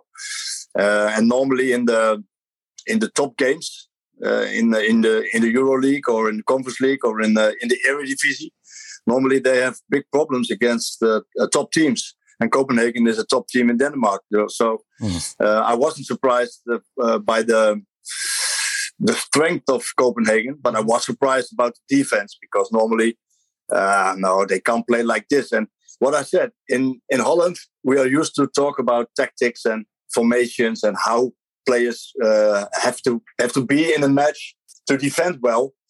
Uh, but uh, yeah, this time it was also, and I don't like to mention it because it should be normal in football. But this time it was also attitude, willingness, um, be sharp at the beginning. Don't underestimate the the opponent. And that's that's that's that should be normal. All those kind of things, especially in an uh, in a Conference League match against Copenhagen, mm. um, where you play in a, a, a little team in the in the league. Okay, sometimes it can happen, but because then you're not sharp and you think, "Oh, we will win." But this team, no, no, it it, it, it cannot happen, and still it happens. Uh, but on the other hand, they came strong back after the after the break, didn't they? Mm-hmm. Yeah, I, I, I think it's like one of the most deadly uh, offenses we have met, like in a really, really long time. And on the same hand, it was like one of the weakest defenses we've met in a really yeah. long time.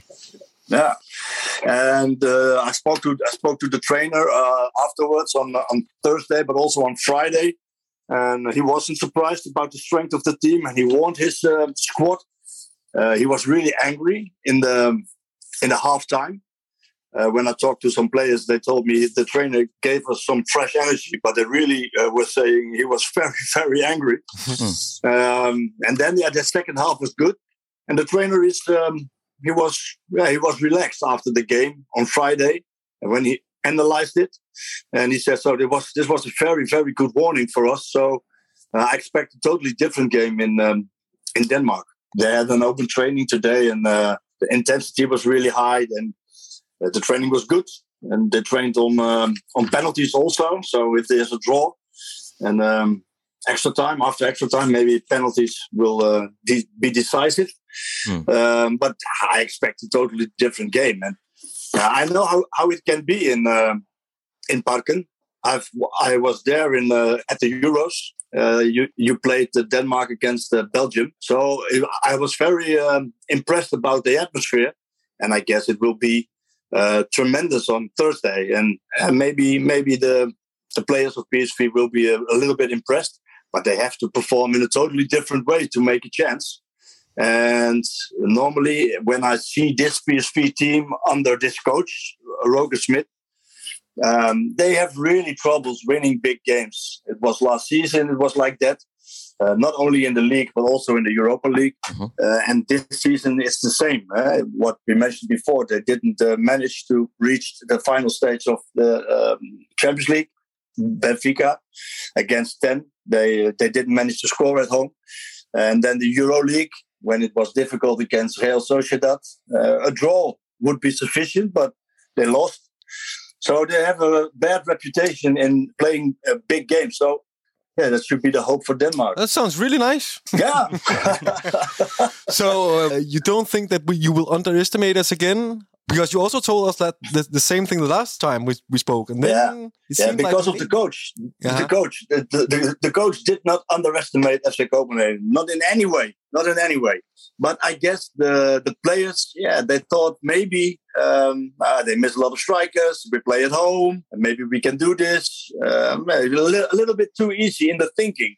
Mm. Um, what I said before. Normally we talk about tactics and how Copenhagen played and how you can play as P S V against them.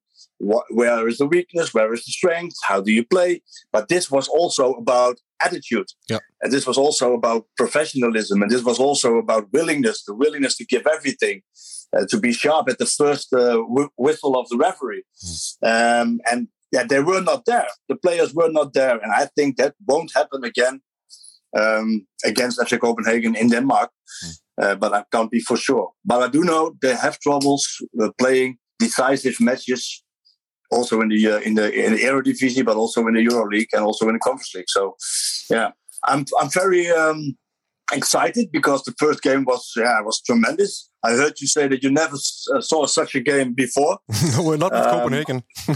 No, not in Copenhagen. I know. I I was with Ajax in uh, in London, uh, Stamford Bridge, Chelsea, but also uh, a four four. So. I, I watched it before. Okay. Um, for the for the uh, for the spectators and for the fans, it would be tremendous if we can see such a spectacular game in uh, in uh, Copenhagen. But you also say at the same time that you expect a completely different match. I also have like a, maybe it could be a, a match with very few chances. Is that possible when there's a team from Holland playing at all? I don't think so. okay, okay, great. I don't think there is one thing we're in Holland not good at, and that is defending uh, for ninety minutes. We, uh, as, as we mentioned before, we always want to have the ball. We want to be dominant and uh, attacking. And and this team, uh, this coach, this coach wants to play active football. And it's not a coach who can't say against the opponent, here, you have the ball um, and do anything you like. We are going to defend. It's not in the blood of this, this trainer. It's not in the blood of these players. So I think that um, yeah, if Copenhagen will be well organized again and defend well, then get chances in the counterattacks for sure. Mm-hmm. Sounds like we have a very interesting match on our hand on Thursday. Yeah, it's true. And did you did you play well against Midtjylland? We won for the first time in, you know, ten games in a row. We've lost up there. We were okay. We were in control, uh, not tremendous. It was very low on chances. Uh, kind of like I expected the, the P S V F C Copenhagen match was last Thursday. Um, and we were really tired after the uh, yeah. P S V match. Yeah. Like really tired. Yeah. And that was like the but big you, picture of uh, but you win, the match. Eh? We won. We won. In the last minute. Yeah. Last second, actually. Last second, actually, yeah. But this guy is uh, is not there on Thursday. It's Babacar. No, no, don't oh. worry. But we have Pep Jell. But we have Pep Jell. But it was yeah, actually also on the uh, like, on on uh, pressing on, on the goalkeeper, and then he uh, passed it out to one of our players. Yeah. Okay. Okay. And everybody is fit. Our left back uh, number thirty-four, Victor Christiansen. He uh, he was injured in, in our match against Midtjylland. Uh, something with yeah. the thigh. I don't know exactly what, but my guess would be that he would not be ready. Hmm, true. He he wasn't okay. he wasn't selected for the national squad today, uh, either the A team or the under twenty-one team. Mm-hmm. So to me, that's okay. a sign that he's injured. So you can expect him not to play. And then, I expect that. Okay. And then you will see Kevin Diks play on the left uh, back probably. Really? Mm-hmm. Yeah. He did that did on he Sunday. Play that often? No. On Sunday. Sometimes he did it on Sunday, oh, yeah. uh, but that's uh, okay. He's mainly right back yeah. for us. Yeah, I saw him. Uh, I, I saw him give the the Dutch players uh, from P S V a warning that it would be uh, yeah like a madhouse in uh, in Parken on Thursday. Let's hope so. so. Yeah, let's hope so. Yeah, let's hope so. let's hope so. Now in, in Holland, uh, at P S V, everybody's fit. They won a game in Utrecht, an away game, uh, also with zero one. Uh, they played well. They played well. Normally, they have difficulties after a Euro match because of the recovery time of two days. Mm-hmm. But uh, they play, uh, they played well and they won, they won. So the pressure, they keep the pressure on Ajax. So it's uh, it's going to be very, very interesting. Uh, everybody fit, and yeah, they, yeah, it, it can't be it can't be that they are not um, revenge feeling at mm-hmm. this squad. So they, they have to yeah they have to take revenge for those this poor game in Eindhoven, um, yeah, which ended spectacularly at four four. I have a question regarding uh, the, yeah. the center backs in, in P S V, because um, as I see it, the the only one missing from the center backs at least is this uh, I don't know, Andre Ramalho Silva, or however you, you call him. In, in Andre Ramalho, yeah, that's true. Um, that's how true. Big is the loss of him? Is because I was very very surprised to see the defensive situation, so to say, in, in the Eindhoven defensive. Is it? Are they much worse than him, or is that the is that just the, the, the level they play at? No, no. Uh, in the first game in Eindhoven, this this guy Olivier Boscagli was also not there, mm. and Olivier Boscagli and Ramalho are normally the two centre backs. Um, okay, they're normally the starting Bos- pair. Yeah, okay. starting pair. And Olivier Boscagli was uh, was ill, but he's back now, uh, so he will play. Mm. And he is a different kind of player. Um, and with him in the team, there will be some more automatisms, uh, mm. more uh, stability. Mm. Uh, I guess my guess is that uh, Armando Obispo, who played uh, against Copenhagen the first game, who will uh, yeah, start on the bench, and uh, Boscagli and Tese, they play together uh, sometime in um, in the Eredivisie, and they did it well. So I, I'll expect that with him back in the center as, as a center back, that the organization Uh, will much more be solid than in the first game.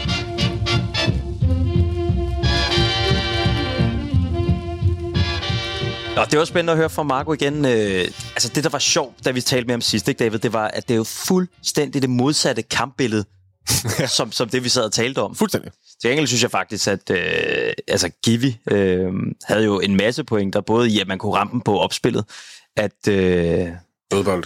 Og dødbolde, ja, lige præcis. Så vi scorer både på, på en fejl i opspillet og dødbolde. Men spændende at se. Hvad er forventningerne rundt om bordet til kampen? Har vi en chance? Ja, det synes jeg da bestemt. Altså, det, det, altså, selvfølgelig har vi da en chance, når vi har spillet uafgjort dernede, om det så er blevet nul nul eller fire fire. Men altså, vi spiller uafgjort i Eindhoven, så selvfølgelig har vi en chance i et fyldt parken på hjemmebane. Spørgsmålet er så, altså, så må vi jo se, hvad for en kamp det bliver. Øhm, altså, kan, har, tager de så fem til ti procent mere sammen? Øh, det er jo spørgsmålet, altså vi hører Marco sige, at der, der var noget med attituden, og altså, jeg tænker, det er et andet ord for at under, undervurdere. Øh, gør de det igen? Kan de finde ud af at spille mere stramt organisatorisk og, og holde hovedet koldt i deres defensive udspil? Eller er det bare sådan? Altså, nu har jeg siddet som forberedelse til i dag, jeg har siddet og set deres highlights fra deres sidste fem seks kampe i træk og sådan en stil. Og det er bare en gennemgående ting. Altså, at de, de laver, der er åbent i det forsvar, og de er generelt sløset. Mm. I deres forsvarsspil. Altså, de sidder ikke helt tæt i markeringerne hver gang, og de, du ved, det er sådan lidt, det er sådan lidt øh, diffust. Det, det minder faktisk lidt om den Vavro laver mod Midtjylland, altså hvor det bliver sådan lidt for sløset. Man ikke følger til dørs måske. Ja, præcis. Ja. Netop. Ja. Det er en god, god beskrivelse faktisk. Det der med, at det bliver sådan lidt, nu skal jeg bare lige have den her videre. Mm. Øh, det virker, det er sådan et generelt indtryk af deres defensive formåen. Det var sjovt. På vej til Herning, der sad jeg og talte med min øh, kammerat, som vi kørte i bil derover, at det ligner jo nærmest en anden sportsgren, fordi det er så ultimativt. Altså, det er... De er så dygtige i deres angreb, synes jeg i hvert fald. Særligt de der dødsensfarlige indlæg, som de, som de slår i løbet af kampen. Så bare åbner op bagtil. Altså, har, altså, jeg synes, O B havde bedre forsvar. Stod bedre øh, rent defensivt. De investerer så heller ikke lige så mange spillere. Det samme med Viborg. Altså, Randers samtlige hold, vi har mødt det her år, har, har bare... Altså, Midtjylland. Jo, men Næstrup, han siger det også i pausen, hvor han, han får sagt, at det er det mest åbne hold, vi har mødt overhovedet i år. Øhm, og det beskriver det jo meget godt, og det er jo netop den der attitude og deres, øh, deres mindset, det er øh, fremover stepperne, og man tænker fremadrettet, altså som klassisk hollandsk, helt generelt. Det hører vi også Marco sige, at jeg tror bare sådan de er, altså jeg tror ikke, at de nødvendigvis bliver meget bedre defensivt, men det kan være, at de lige finder to procent mere i koncentrationen, som gør, at de ikke smider den mm. to-tre gange til, til fuldstændig åbne chancer. Men de highlights, du har siddet og nørdet her, Mathias, er, er der, det, det lyder lidt som om, at du ser sådan nogle koks, ala det vi så i torsdags, ja. i, i samtlige af de her kampe. Ja, ja, det er i hvert fald gennemgående. Altså, der er flere af kampene, hvor der er et, et decideret koks, eller det vi så, altså med en, en, et, et udspil lige hen til midtbane til en af modstandsspillere, lige foran deres eget felt, og sådan okay. ting. Altså, så det sker... Det er jo helt vildt. Det er jo guf jamen, for sådan... Jamen, det er nemlig, og det er jo guf, og det giver jo også tro på, at vi kan, vi kan holde det samme princip på en eller anden måde. Øh, sådan generelt med det indtryk af, når jeg sidder og kigger de her kampe igennem, og det er jo vigtigt at sige, at det kun er highlights, så det er ikke fulde kampe. Ja. Mm. Men mit generelle indtryk er, at, at da de ikke, som sagt, jeg sagde før, de mangler, de er sløsede i deres forsvarsspil, de har ikke den her, altså, de sætter ikke en ære i at forsvare, som vi er vant til at se fra Brøndby og Midtjylland, og lidt os selv og sådan noget. Mm. Plus, at jeg synes, at deres to midtbanespillere, Sangaré og Gutierrez, øh, de to, de er også primært fremadrettet minded. Så det vil sige, at der opstår ret tit situationer i den firkant, hvis man kan kalde det, mellem deres midtbane og deres centrale forsvar, ja. Som jeg har set i flere kampe, altså virkelig være åbent. Og det er jeg lidt spændt på, om vi... Om vi øh, det tror jeg måske også overraskede os i, i den omvendte kamp. I at vi kunne få den plads derinde. At der var den plads. Ja. Altså, at, det er, at, at en ting er, at man kunne få den op i det rum, og, og kunne tage imod den og spille derfra, men også, at, at deres defensiv sløshed gjorde, at man... Altså, for eksempel Pep Biel, han kan ved fire-tre målet, han mm. kan komme ned i en glidende og komme op og stå og sætte en, og så sætte den ind. Ja. Øh, det, det tror jeg... Det havde jeg i hvert fald ikke regnet med, at, at vi kunne, så det, det giver da kæmpe forhåbninger. Ja. Ellers så, så tror jeg, jeg har faktisk en idé om, at man, noget af det, man har lært fra sidste kamp, tror jeg, er, at man skal have lukket deres kanter ned. Øh, mere, end vi gjorde. Altså, de fik, man kan se på de mål, de scorer. Jeg tillader mig næsten at sige tre mål på de mm. der indadskruede indlæg. Ja. Øhm, og der tror jeg, man har lært, at der skal være meget mere pres på, på deres kantspillere, når de har dem i de situationer til at slå de indlæg. Og derfor så kunne jeg godt forestille mig, altså det er jo, det er selvfølgelig bare mit gæt, jeg kunne godt forestille mig, at man faktisk med, øh, altså man gik over i en mere øh, fire fire en en, fire fem en, det vil nok flyde lidt, mm. men altså at man simpelthen smider Jens Dage på en højkant, og Isak på en venstrekant, så de begge to kan dække op om deres respektive backs, øh, fordi at, at det bliver vigtigt at kunne presse deres mm. kantspillere, altså det, det bliver virkelig, virkelig vigtigt at, at, at kunne holde dem, for ellers så har vi set, de slår dem bare, og meget på øh, de highlights, jeg har så kigget igennem, Det er, en, det, det er noget, de generelt gør i deres spil. Altså det her med at, at slå de her indadskruede fra, fra de dybe positioner. Men Mathias, vi har lige så talt om, hvor godt Bøving han gjorde det i Holland. Altså mm. vil det så ikke være helt til månen og, øh, at sætte ham af holdet? Ja, jamen, det spørgsmålet om, han så ryger af holdet. Altså, jeg, og det kan godt være, at det lyder totalt sindssygt. Jeg har tænkt over hele dagen. Jeg kunne virkelig godt forestille mig, at man netop får stikke deres kanter lidt, at man stiller med de to, og så øh, kunne, man, kunne, jeg, kunne jeg godt se for mig, at man smed Bøving op foran. For netop, som vi talte om før, det her rum mellem forsvar, deres forsvar og midtbane, altså der er altså noget at arbejde med der. Øhm, og jeg tror, der kunne være gode muligheder i, at man både får Pep Biel op i den her fire fire en en, som så nogle gange vil flyde over en fire fem en, som vi så det dernede, men altså også, at man har Pep Biel, der hurtigt kan rykke op i det her rum, og der så samtidig er en, en, en Bøving, som er jo en super god øh, relationsspiller, god på bolden, men også er, vil jeg i hvert fald påstå, vores hurtigste offensivspiller. Mm. Øhm, og dermed kan skabe noget, noget farligt den anden vej. Det, det, det kunne jeg godt forestille mig, at, at, at, at det var en af de ting, man havde lært, at der er, der er virkelig noget at arbejde med inde centralt på, øh, på P S V's defensiv.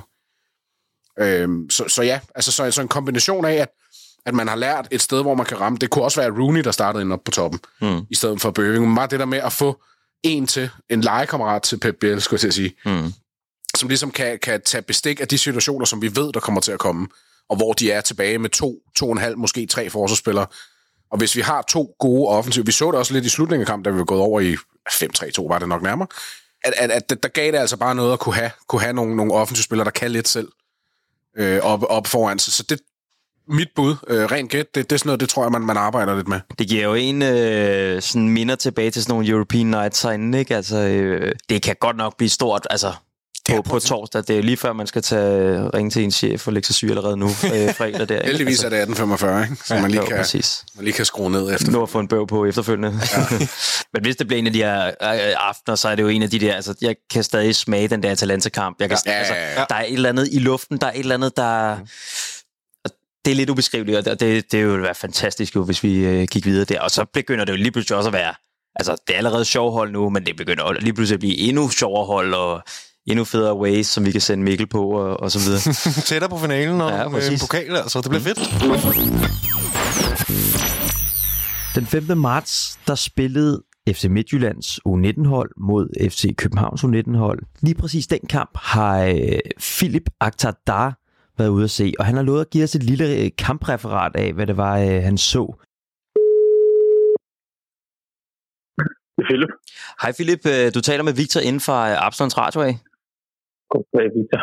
Goddag. Jeg håber ikke, jeg forstyrrer. Nej, nej. Det er fint, jeg lige kom hjem fra kampen. Så, øh, du er lige kommet hjem fra kampen? Ja, det er præcis. Er du, øh, var du tilfreds? Jeg ved, øh, jeg ved ikke, hvad den blev. Øh, vi, øh, vi taber fem tre. Øh, fuldstændig sindssyg kamp. Øh, altså, jeg synes, spilmæssigt ser det godt ud. Men øh, Midtjylland var bare mere effektiv, end, øh, end vores U nitten-dreng var i dag. Øh, så... Men hallo, altså... F C K så på spillet, men, øh, men der, var ikke, der var ikke mange slinger i verden fra Midtjylland, når de endelig kom op i feltet. fem tre, jeg synes, det plejer at være det her uovervindelige U nitten-hold, vi har været ind til, som bare kværner igennem og nærmest ikke lukker nogen mål ind. Men de, de fører også ligaen øh, godt og grundigt, så det er ikke, fordi de rykker så meget, at de taber i dag. Men man kunne godt se, at de var, de var irriteret, fordi øh, Midtjylland, jeg, jeg mener, de ligger nummer tre fire stykker eller sådan noget, så de er ikke lige farlige for noget. Men, og det er også... Det er også kun et andet møderlag for, for F C K, øh, for de vinder nemlig alt, de rører ved. Øh, Men vi har lige haft man også se, at det er frustreret. Det var forholdsvis stærk uh, trup, vi, uh, vi havde på banen. Jeg, uh, jeg noterede mig lige, uh, der både var en Emil Højlund, som lige har spillet europæisk, uh, en Amu, som kommer direkte fra den svenske liga, uh, Ulrik ja. Oskarsson og uh, Sasa. Ja. Hvad var det for et dagbillede? Øh, jamen, de fire, du nævner der, der kunne man godt se, at de havde de træner med førsteholdstruppen og har noget førsteholdserfaring. Det var helt klart dem, der, der skilte sig mest ud. Øh, hvad hedder han? Amu, han er, som jeg også øh, skriver på Twitter et par gange, han er rigtig, rigtig god på bolden. Øh, og han kan rigtig, rigtig meget frem af banen. Man kan godt se, at han, han mangler noget taktisk. Han skal have rigtig meget hjælp udefra til sin placering rundt på, på banen øh, i det defensive især. Øh, Og, men altså, det er et kampbillede, hvor, hvor F C K sidder meget på bolden, ikke? Styrer bolden, øh, og så har, har, har de svært ved at, at dæmme op for Midtjylland lige så snart de kommer ned mod, mod målet i en kontra. Og det er det, der bliver farligt. Øh, det er Midtjyllands kontra. Er det også sådan, vi lukker mål ind? Ja, ja det, er, det er to friløbere til sidst, øh, og så det første mener jeg også, at der er noget kontraværk. Det er kontramål det hele. Der er ikke noget etableret spil i det, Midtjylland får produceret i dag. Okay. Det er meget kontra, og det er meget effektivt, det de får sat sammen. Det må man sige. Er der andre ja. ting, der er værd at tage med fra, fra U nitten-kampen? Øh, jamen, jeg synes... Altså, nu har jeg ikke... Nu er det første gang, jeg ser Olivier Boscagli live. Jeg synes bare, han er, han er helt fantastisk. Han er, han er det, som... Øh, vi så tilbage med Cornelius, og som vi også nåede at se lidt med, med Rasmus Højlund. Det her øh, damplokomotiv, der bare brager derude af, når han først kommer op i fart. Han scorer to i dag. Det ene er godt nok på straffespark, men øh, han, er, han er der, når, når, når man skal bruge ham inde, øh, inde i boksen. Øh, han får at vide ud fra, fra trænerbænken i dag, at han skal sætte lidt flere afslutninger på, når han er i feltet. Øh, det, kan godt blive, det kan godt blive meget småt, og det gælder egentlig hele vores offensive, øh, offensive del af banen i dag. Øh, de vil meget gerne gøre det småt, og nærmest trille hen over stregen. Okay. Øhm, og ja, som altså Amu synes jeg er rigtig god i dag. Øh, han får ikke scoret, og han mangler slutprodukt, men, øh, men han er rigtig god på, på det lave tyngdepunkt. Øh, lidt ligesom vi har set det med Rune. Mm. Øh, viste det på første hold, og det tror jeg også godt, at øh, Amu kan komme til på et tidspunkt, når han lige får en større øh, taktisk forståelse, og der er også noget defensivt, der lige skal, der lige skal rettes til. Men, øh, men ellers så ser han rigtig spændende ud. Mm. Øh, det gør han helt sikkert. Philip, tusind tak, fordi du lige havde lyst til at gøre os øh, klogere på U nitten-kampen. Jamen selvfølgelig. Skulle det være en anden gang.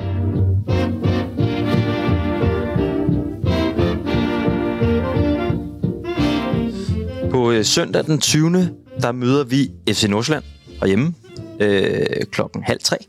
Tidlig søndagskamp, det er faktisk meget rart. Ja. Alle sammen samtidig. Hmm. Er det det?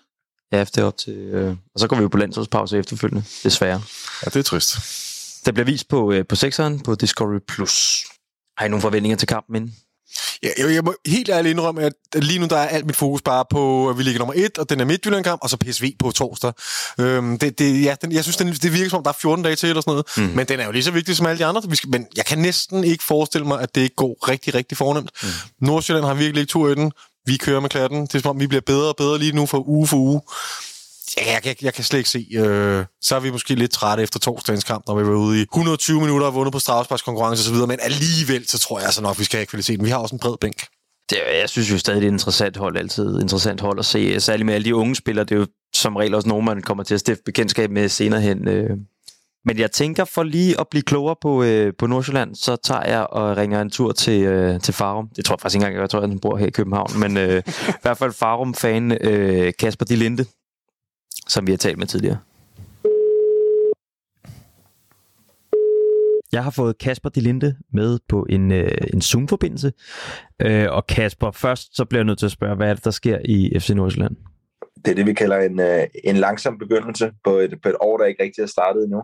Mm. Øh, ej, det er virkelig ikke særlig godt for tiden. Altså, hvis man kigger sådan på mikroplan, så kan man sige, det er blevet lidt bedre herefter, vi har fået forstærkninger ind, men man må også bare sige, det er desværre et år, hvor som har været øh, lige til, lige til lokum. Hvornår er det, det begynder at gå galt? Ja. Ja, det, øh, jamen, vi starter jo egentlig sæsonen ganske fint øh, og kommer godt for land, og øh, jeg troede jo faktisk rigtig meget på, at det ville blive en rigtig god sæson. Og så øh, går Peter Vindahl i stykker. Øh, undskyld, Kevin Hansen går i stykker, mm. og vi sælger Peter Vindahl, og øh, der må man bare sige, øh, de erstatninger, vi har, øh, de har været under Superliga-niveau, og ikke bare sådan første division, de har været Danmarks-seriespillere til tider, så det har været, øh, det har været for dårligt, og F C Nordsjælland burde have set ind af og øh, have opdaget det inden, øh, men de løste det dårligt, både med dårlige transfers, og så har de næste ikke været dygtige nok til at tage et skridt op. Var det i sommers eller nu her? Ja, det var i sommers, så det var i sommers, jeg tror, at øh, hvis jeg husker det rigtigt, så bliver Peter Vindahl solgt omkring sådan noget den tyvende august, og, øh, så, og der er vi egentlig meget godt kørende til og med. Jeg tror egentlig også lige, vi når at slå Ja, vi slår Brøndby, og så slår vi Vejle, og så, så går det den forkerte vej. Øh, og der er det jo, vi har fået ham, sprællemanden Ugur, som øh, altså, har nogle meget interessante ting i sit spil, men øh, jeg kan godt lide, at målmænd, de er øh, sikre, øh, har høj kvalitet i halvfems minutter. Mm. Hvis ikke de kan have høj kvalitet i halvfems minutter, så accepterer jeg lidt lavere kvalitet i halvfems minutter, men øh, problemet her er, så har han haft firs gode minutter og ti rigtig dårlige minutter, og så koster det bare rigtig mange mål imod, og, øh, og i forsvaret har det heller ikke været godt nok. Men altså, man kan altid pege på de nye. Jeg synes også, man er nødt til at pege på de gamle. Altså en spiller som Magnus Kofod, øh, som øh, var til U enogtyve-slutrunden i, i sommers, øh, har jo altså slet ikke budt op til dans i den her sæson. Så, så vi er, hvor vi har fortjent, og vi er i bundhold, og vi har spillet dårlig fodbold, og det er jo det, der er det usædvanlige i Nordsjælland. Det gode er så, nu her til vinter, at, øh, at vi har fået nogle spillere ind, og de skal selvfølgelig lige have en chance, og de skal lige i gang, og vi kan allerede nu se, at øh, i hvert fald nogle af dem er nogle, øh, nogle dygtige spillere. Øh, Mads Bistrup blandt andet, som kommer fra jer af, øh, har fået en rigtig god begyndelse, øh, god på bolden, Øh, meget, meget øh, intens i sit spil, meget god i duellerne, øh, og øh, så har Erik Marksen været en kæmpe stjerne. Så, øh, så det har i hvert fald været det bedste. Og det, man har simpelthen taget konsekvensen af, at man ikke har fået handlet ordentligt ind i sommer, eller hvad, eller man, de, måske at, at, at øh, de spillere, man har fjernet fra holdet, de simpelthen har haft for stor en indflydelse.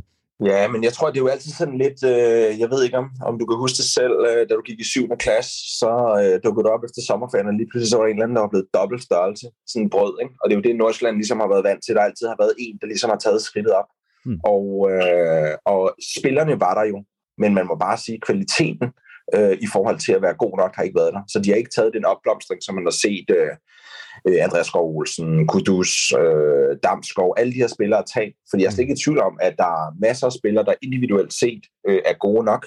Øh, men det har ikke fungeret som kollektiv, og de er ikke klar endnu. Hvem var det, man havde regnet med?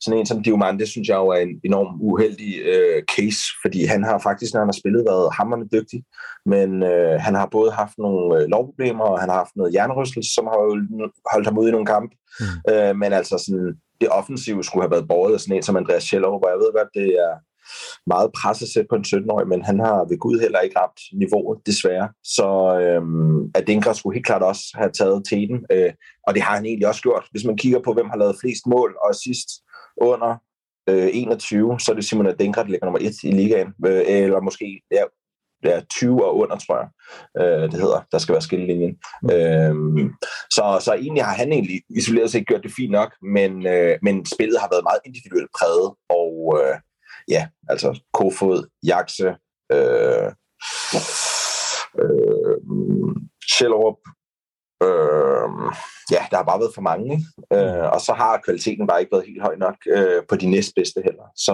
øh, der der var noget råd. Og, og, og hvad, hvad, det, hvad har været det helt store problem? Hvilken kæde har været det svageste led? Altså målmanden har jo ubestridt været det svageste led. Øh, det har jo været, øh, ja, som sagt en joke til tider. Jeg ved ikke, om du har set målet mod O B, men øh, øh, Tjaldan sparker på mål lige ud fra feltet, og der står han bare på den forkerte side af stolpen, og så går den ind øh, helt stille og roligt i det korte hjørne. Øh, det dur ikke i Superligaen. Og har man fikset det nu så med Andreas Hansen? Ja, altså, man har i hvert fald fået en målmand, der kan egentlig spille med fødderne, og øh, han har lavet nogle fejl her fra start af, men han spiller med en meget større sikkerhed, og jeg synes, han virker som en, en god målmand, øh, men der er noget rust, der skal bankes af, øh, så øh, jeg var ikke sikker på, at det blev bedre med Ugutter, men jeg er sikker på, at det blev bedre med Andreas Hansen, men øh, man skal også kigge på regnskabet lige nu, og man kan sige, at han har været involveret i vores, i vores mål imod, øh, desværre både mod Brøndby og den seneste mod, var det A G F. Hvad for et kampbillede tror du, vi kommer til at se på søndag? Øh, jamen, jeg tror, at F C K kommer til at smadre F C Nordsjælland. Øh, jeg tror, jeg kan, jeg kan slet ikke se for mig, at det her F C Nordsjælland, der er lige nu, de, øh, de har så meget at stille op, desværre. Øh, det er super ærgerligt at sige, øh, men, men sådan min helt ærlige mening er, at, øh, at der er nok ikke en eneste F C Nordsjælland-spiller, der går ind på det F C K-hold, og, øh, og det bliver en hård omgang. Så jeg forventer egentlig, man kan sige, jeg forventer ikke nødvendigvis, at F C K vil særlig langt frem og dominere spillet og sådan noget, men jeg forventer egentlig bare sådan over tid, at øh, de kommer til at kværne dem langsomt. Det virker jo som lidt som om, at F C København øh, kvæg, at de kunne formå at sætte det her høje pres ind mod P S V, at de fik en vis portion selvtillid og tog det med over i F C Midtjylland-kampen, hvor man også lykkes i starten i hvert fald med at få sat det her øh, høje pres ind. Det er jo noget, som et F C Nordsjælland-hold, når de på toppen i hvert fald, skal kunne spille sig ud af, ikke? Jo, altså man kan sige, normalt set, så kan vi jo egentlig godt lide, at folk tør angribe os højt. Og det mm. tror jeg egentlig også, at Flemming vil invitere til, kan man sige. Jeg tror, vi kommer til at se mange korte igangsætninger, og forhåbentlig F C K holder vi frem. Og så må vi jo så se, om de er dygtige nok til at spille den udenom. Jeg kan da jo godt have mine bekymringer øh, personligt. Øh, og derfor så tror jeg også, at der bliver valgt nogle øh, løsninger med meget fart på siderne for F C Nordsjælland. Øh, Så, øhm, så jeg tror for eksempel, at Adinkrad kommer til at spille venstre angriber. Han har ikke spillet i sidste kamp, men han har noget af det fart, der kan gøre ondt, hvis vi formår at komme igennem første pressen. Tror du, det kommer til at spille en indflydelse af, F C K lige har spillet mod P S V? Øh, en kamp, Nej. der sikkert også bliver utrolig intens. Nej, altså øh, egentlig ikke. Altså sådan, jeg tror, at F C K kommer til at lave et par bitte små ændringer, Øh, sådan formationsmæssigt, og lad os sige, den står øh, nul nul eller et et efter halvfjerds minutter, så tror jeg nok, at, at det kommer til at kunne mærkes, men, men jeg forventer egentlig, at øh, ikke at nødvendigvis kampen var sådan fuldstændig overstået, men jeg forventer, at F C K lægger et rimelig solidt tryk, og ikke behøver at afgøre noget i det sidste kvarter. Hvis man skal kigge på sådan en nøgleduel i løbet af kampen, er der så nogen, du, øh, du glæder dig til? Måske også som øh, neutral fodboldseer? Jeg er lidt spændt på øh, matchuppet i forhold til øh, den centermidt der, for jeg synes egentlig, de er så meget stærkere, så jeg er lidt spændt på, hvordan de vil, hvordan de vil løse det. Altså sådan, øh, fordi jeg tror, at hvis vi ender med at være, øh, lad os sige, tre mod tre på midten, øh, som det meget vel kan blive, så tror jeg, at I vinder den. Så jeg er spændt på, om Flemming ender med at lave en firkant på midten, for eksempel. Så to fremme mm. og to tilbage, men kun én i forreste led. Sådan har vi jo gået til nogle af de andre kampe tidligere, når vi ligesom har haft de problemer. Så jeg er lidt spændt på at se, om det er sådan en af de taktiske nøgledueller, der kommer til at ligge, hvordan vi løser den centrale midtbane, fordi ja, hvis de bare spiller den tre mod tre på midten, så tror jeg, at vi kommer til at tabe rigtig mange dueller øh, over tid. Og jeg synes egentlig også nu med Falk i den her, nu ved jeg, du også godt selv kan lide at kalde det en registerrolle. Mm. Øh, sådan, han bevæger sig jo godt, og han er god til at spille den ud af pres, så altså sådan, det er ikke, I er ikke et helt nemt hold at holde styr på, når, mm. når den kører derind på midten. Så, øhm, så det tror jeg bliver spændende, og så tror jeg selvfølgelig, at øh, den her, øh, hvis det bliver Adingra, som jeg antager på venstre angribersiden, så bliver det ret spændende at se over for jeres øh, højre bak, må det så være. Og øh, det tænker jeg bliver Peter Ankersen. Hvad tænker du? Det, ja, det forestiller jeg mig også, medmindre han simpelthen er så medtaget efter. Der er jo en P S V-kamp, som vi ikke kender ja. udfaldet af. Alternativt hedder det Elias Jelert. Det giver mening. Altså, jeg kan jo godt lide at spille over for Peter Ankersen generelt. Jeg ved godt, han har fået en opblomstning her, men ja, han har jo ikke så meget hverken fart, eller jeg synes heller ikke nødvendigvis, hans disciplin er sådan super god, når han har været med til at angribe. Så, øh, så jeg håber, der kan blive et rum dernede bagved, men øh, man skal jo sætte sin, øh, til, sin lid til nogle enkelte ting, ikke? Og det var da en af de ting, jeg godt kunne tænke mig skete i hvert fald. I den nuværende forfatning i Nordsjælland-truppen, hvor, er, hvor så er det svage led? Er det stadig målmandsposten? Øh, nej, nej, det vil jeg ikke sige. Altså, jeg synes, det store svage led for F C Nordsjælland lige nu, det er, at vi ikke har fået løst vores nier-position endnu. Så vi har spillet med Benjamin Nygren, som er kommet ind, som egentlig ser ganske udmærket ud, men han er ikke faldet i hak endnu. Så det er lidt for meget for sig selv, og Nordsjælland trives rigtig godt, når det er sådan en relation, der ligger på nieren. Øhm, og der er vi ikke helt endnu. Øhm, så det synes jeg egentlig, og det er virkelig ikke for at sige, at han er svag, men det er bare for at sige, at sammenhængen til holdet øh, har, har gjort ham til det svageste led, hvis du spørger mig. Og hvis du skal liste den største force ved Nordsjælland-holdet lige pt? Jamen, øh, jeg tror, jeg vil sige, at øh, vi ikke giver så mange chancer væk mere. Altså, det er ikke, altså sådan, du får mig ikke til at sige noget super pænt for tiden. Altså, sådan, det er, øh, det er, en, det er en langsom omgang. Altså, sådan, vi, øh, vi er vant til at være et top seks hold. Vi skal øh, ned i bunden øh, i den her sæson. Vi skal sørge for at overleve. Øh, vi skal møde øh, måske øh, ligaens bedste hold på deres hjemmebane, inden de går ind i slutspillet. Det, det bliver en, altså, man skal være jubeloptimist for at tro, at, at, det, at det går Nordsjællands vej. Kasper, tusind tak, fordi du har lyst til at medvirke endnu en gang. Ja, selvfølgelig.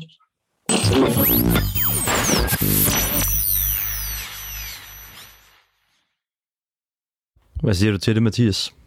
Jamen, altså, man kan sige, at Nordsjælland er jo et hold, der har de vandt en kamp, de vandt den forrige kamp her. Øhm Og ellers så har de ikke vundet i næsten hele sæsonen efter en god start. Så er vi tilbage i august, før de vandt sidst. Det er jo, I august? Det er voldsomt. Altså, det er meget ukarakteristisk Nordsjælland, og det, altså, de ryger også ud af slutspillet for første gang i, i dets eksistens.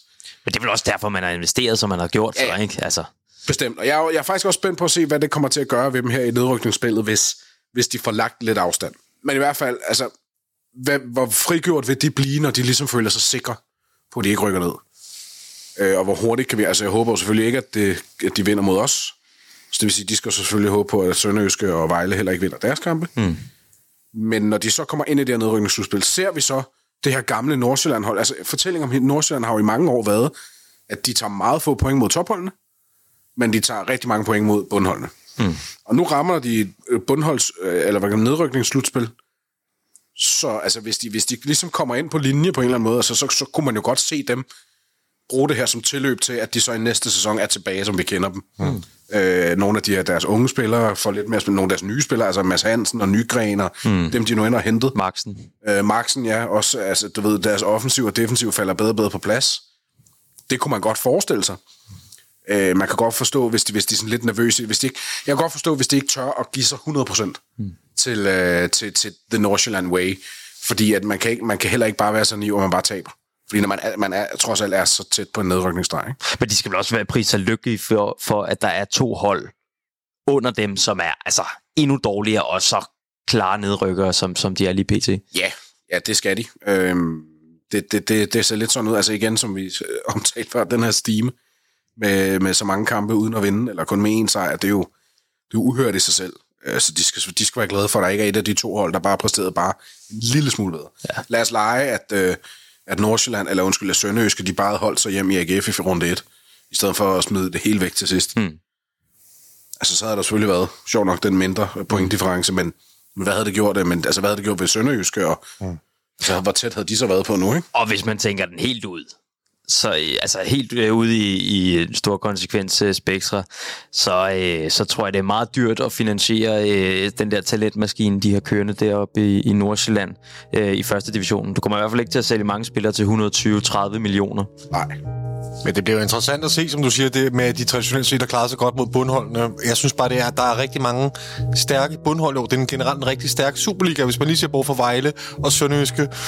Øhm, altså O B, A G F og Viborg, det er jo ikke nogen... Øh, det, altså, ja, de kan godt komme i problemer. De skal være rigtig glade for, at der er otte point ned. Jeg synes, det er ja. helt vildt, at de, at de kan være i en situation, hvor de ikke har vundet. De har vundet en kamp siden august, siger I, og der er otte point ned til nedrykningsstregen. Mm. Det er jo helt sindssygt. Det siger ja. mere noget om, hvor dårligt de andre har præsteret. Mm. Øhm, ja. Ja, så skal de bare være glade for, at de fik en god start med et par sejre. Ja, det er så det. Virkelig, ja. virkelig været værdifuldt. Ja. ja. Mathias, tusind tak, fordi du har lyst til at medvirke endnu en gang. Jamen, det var da slet. Vi lyttes ved igen på næste onsdag.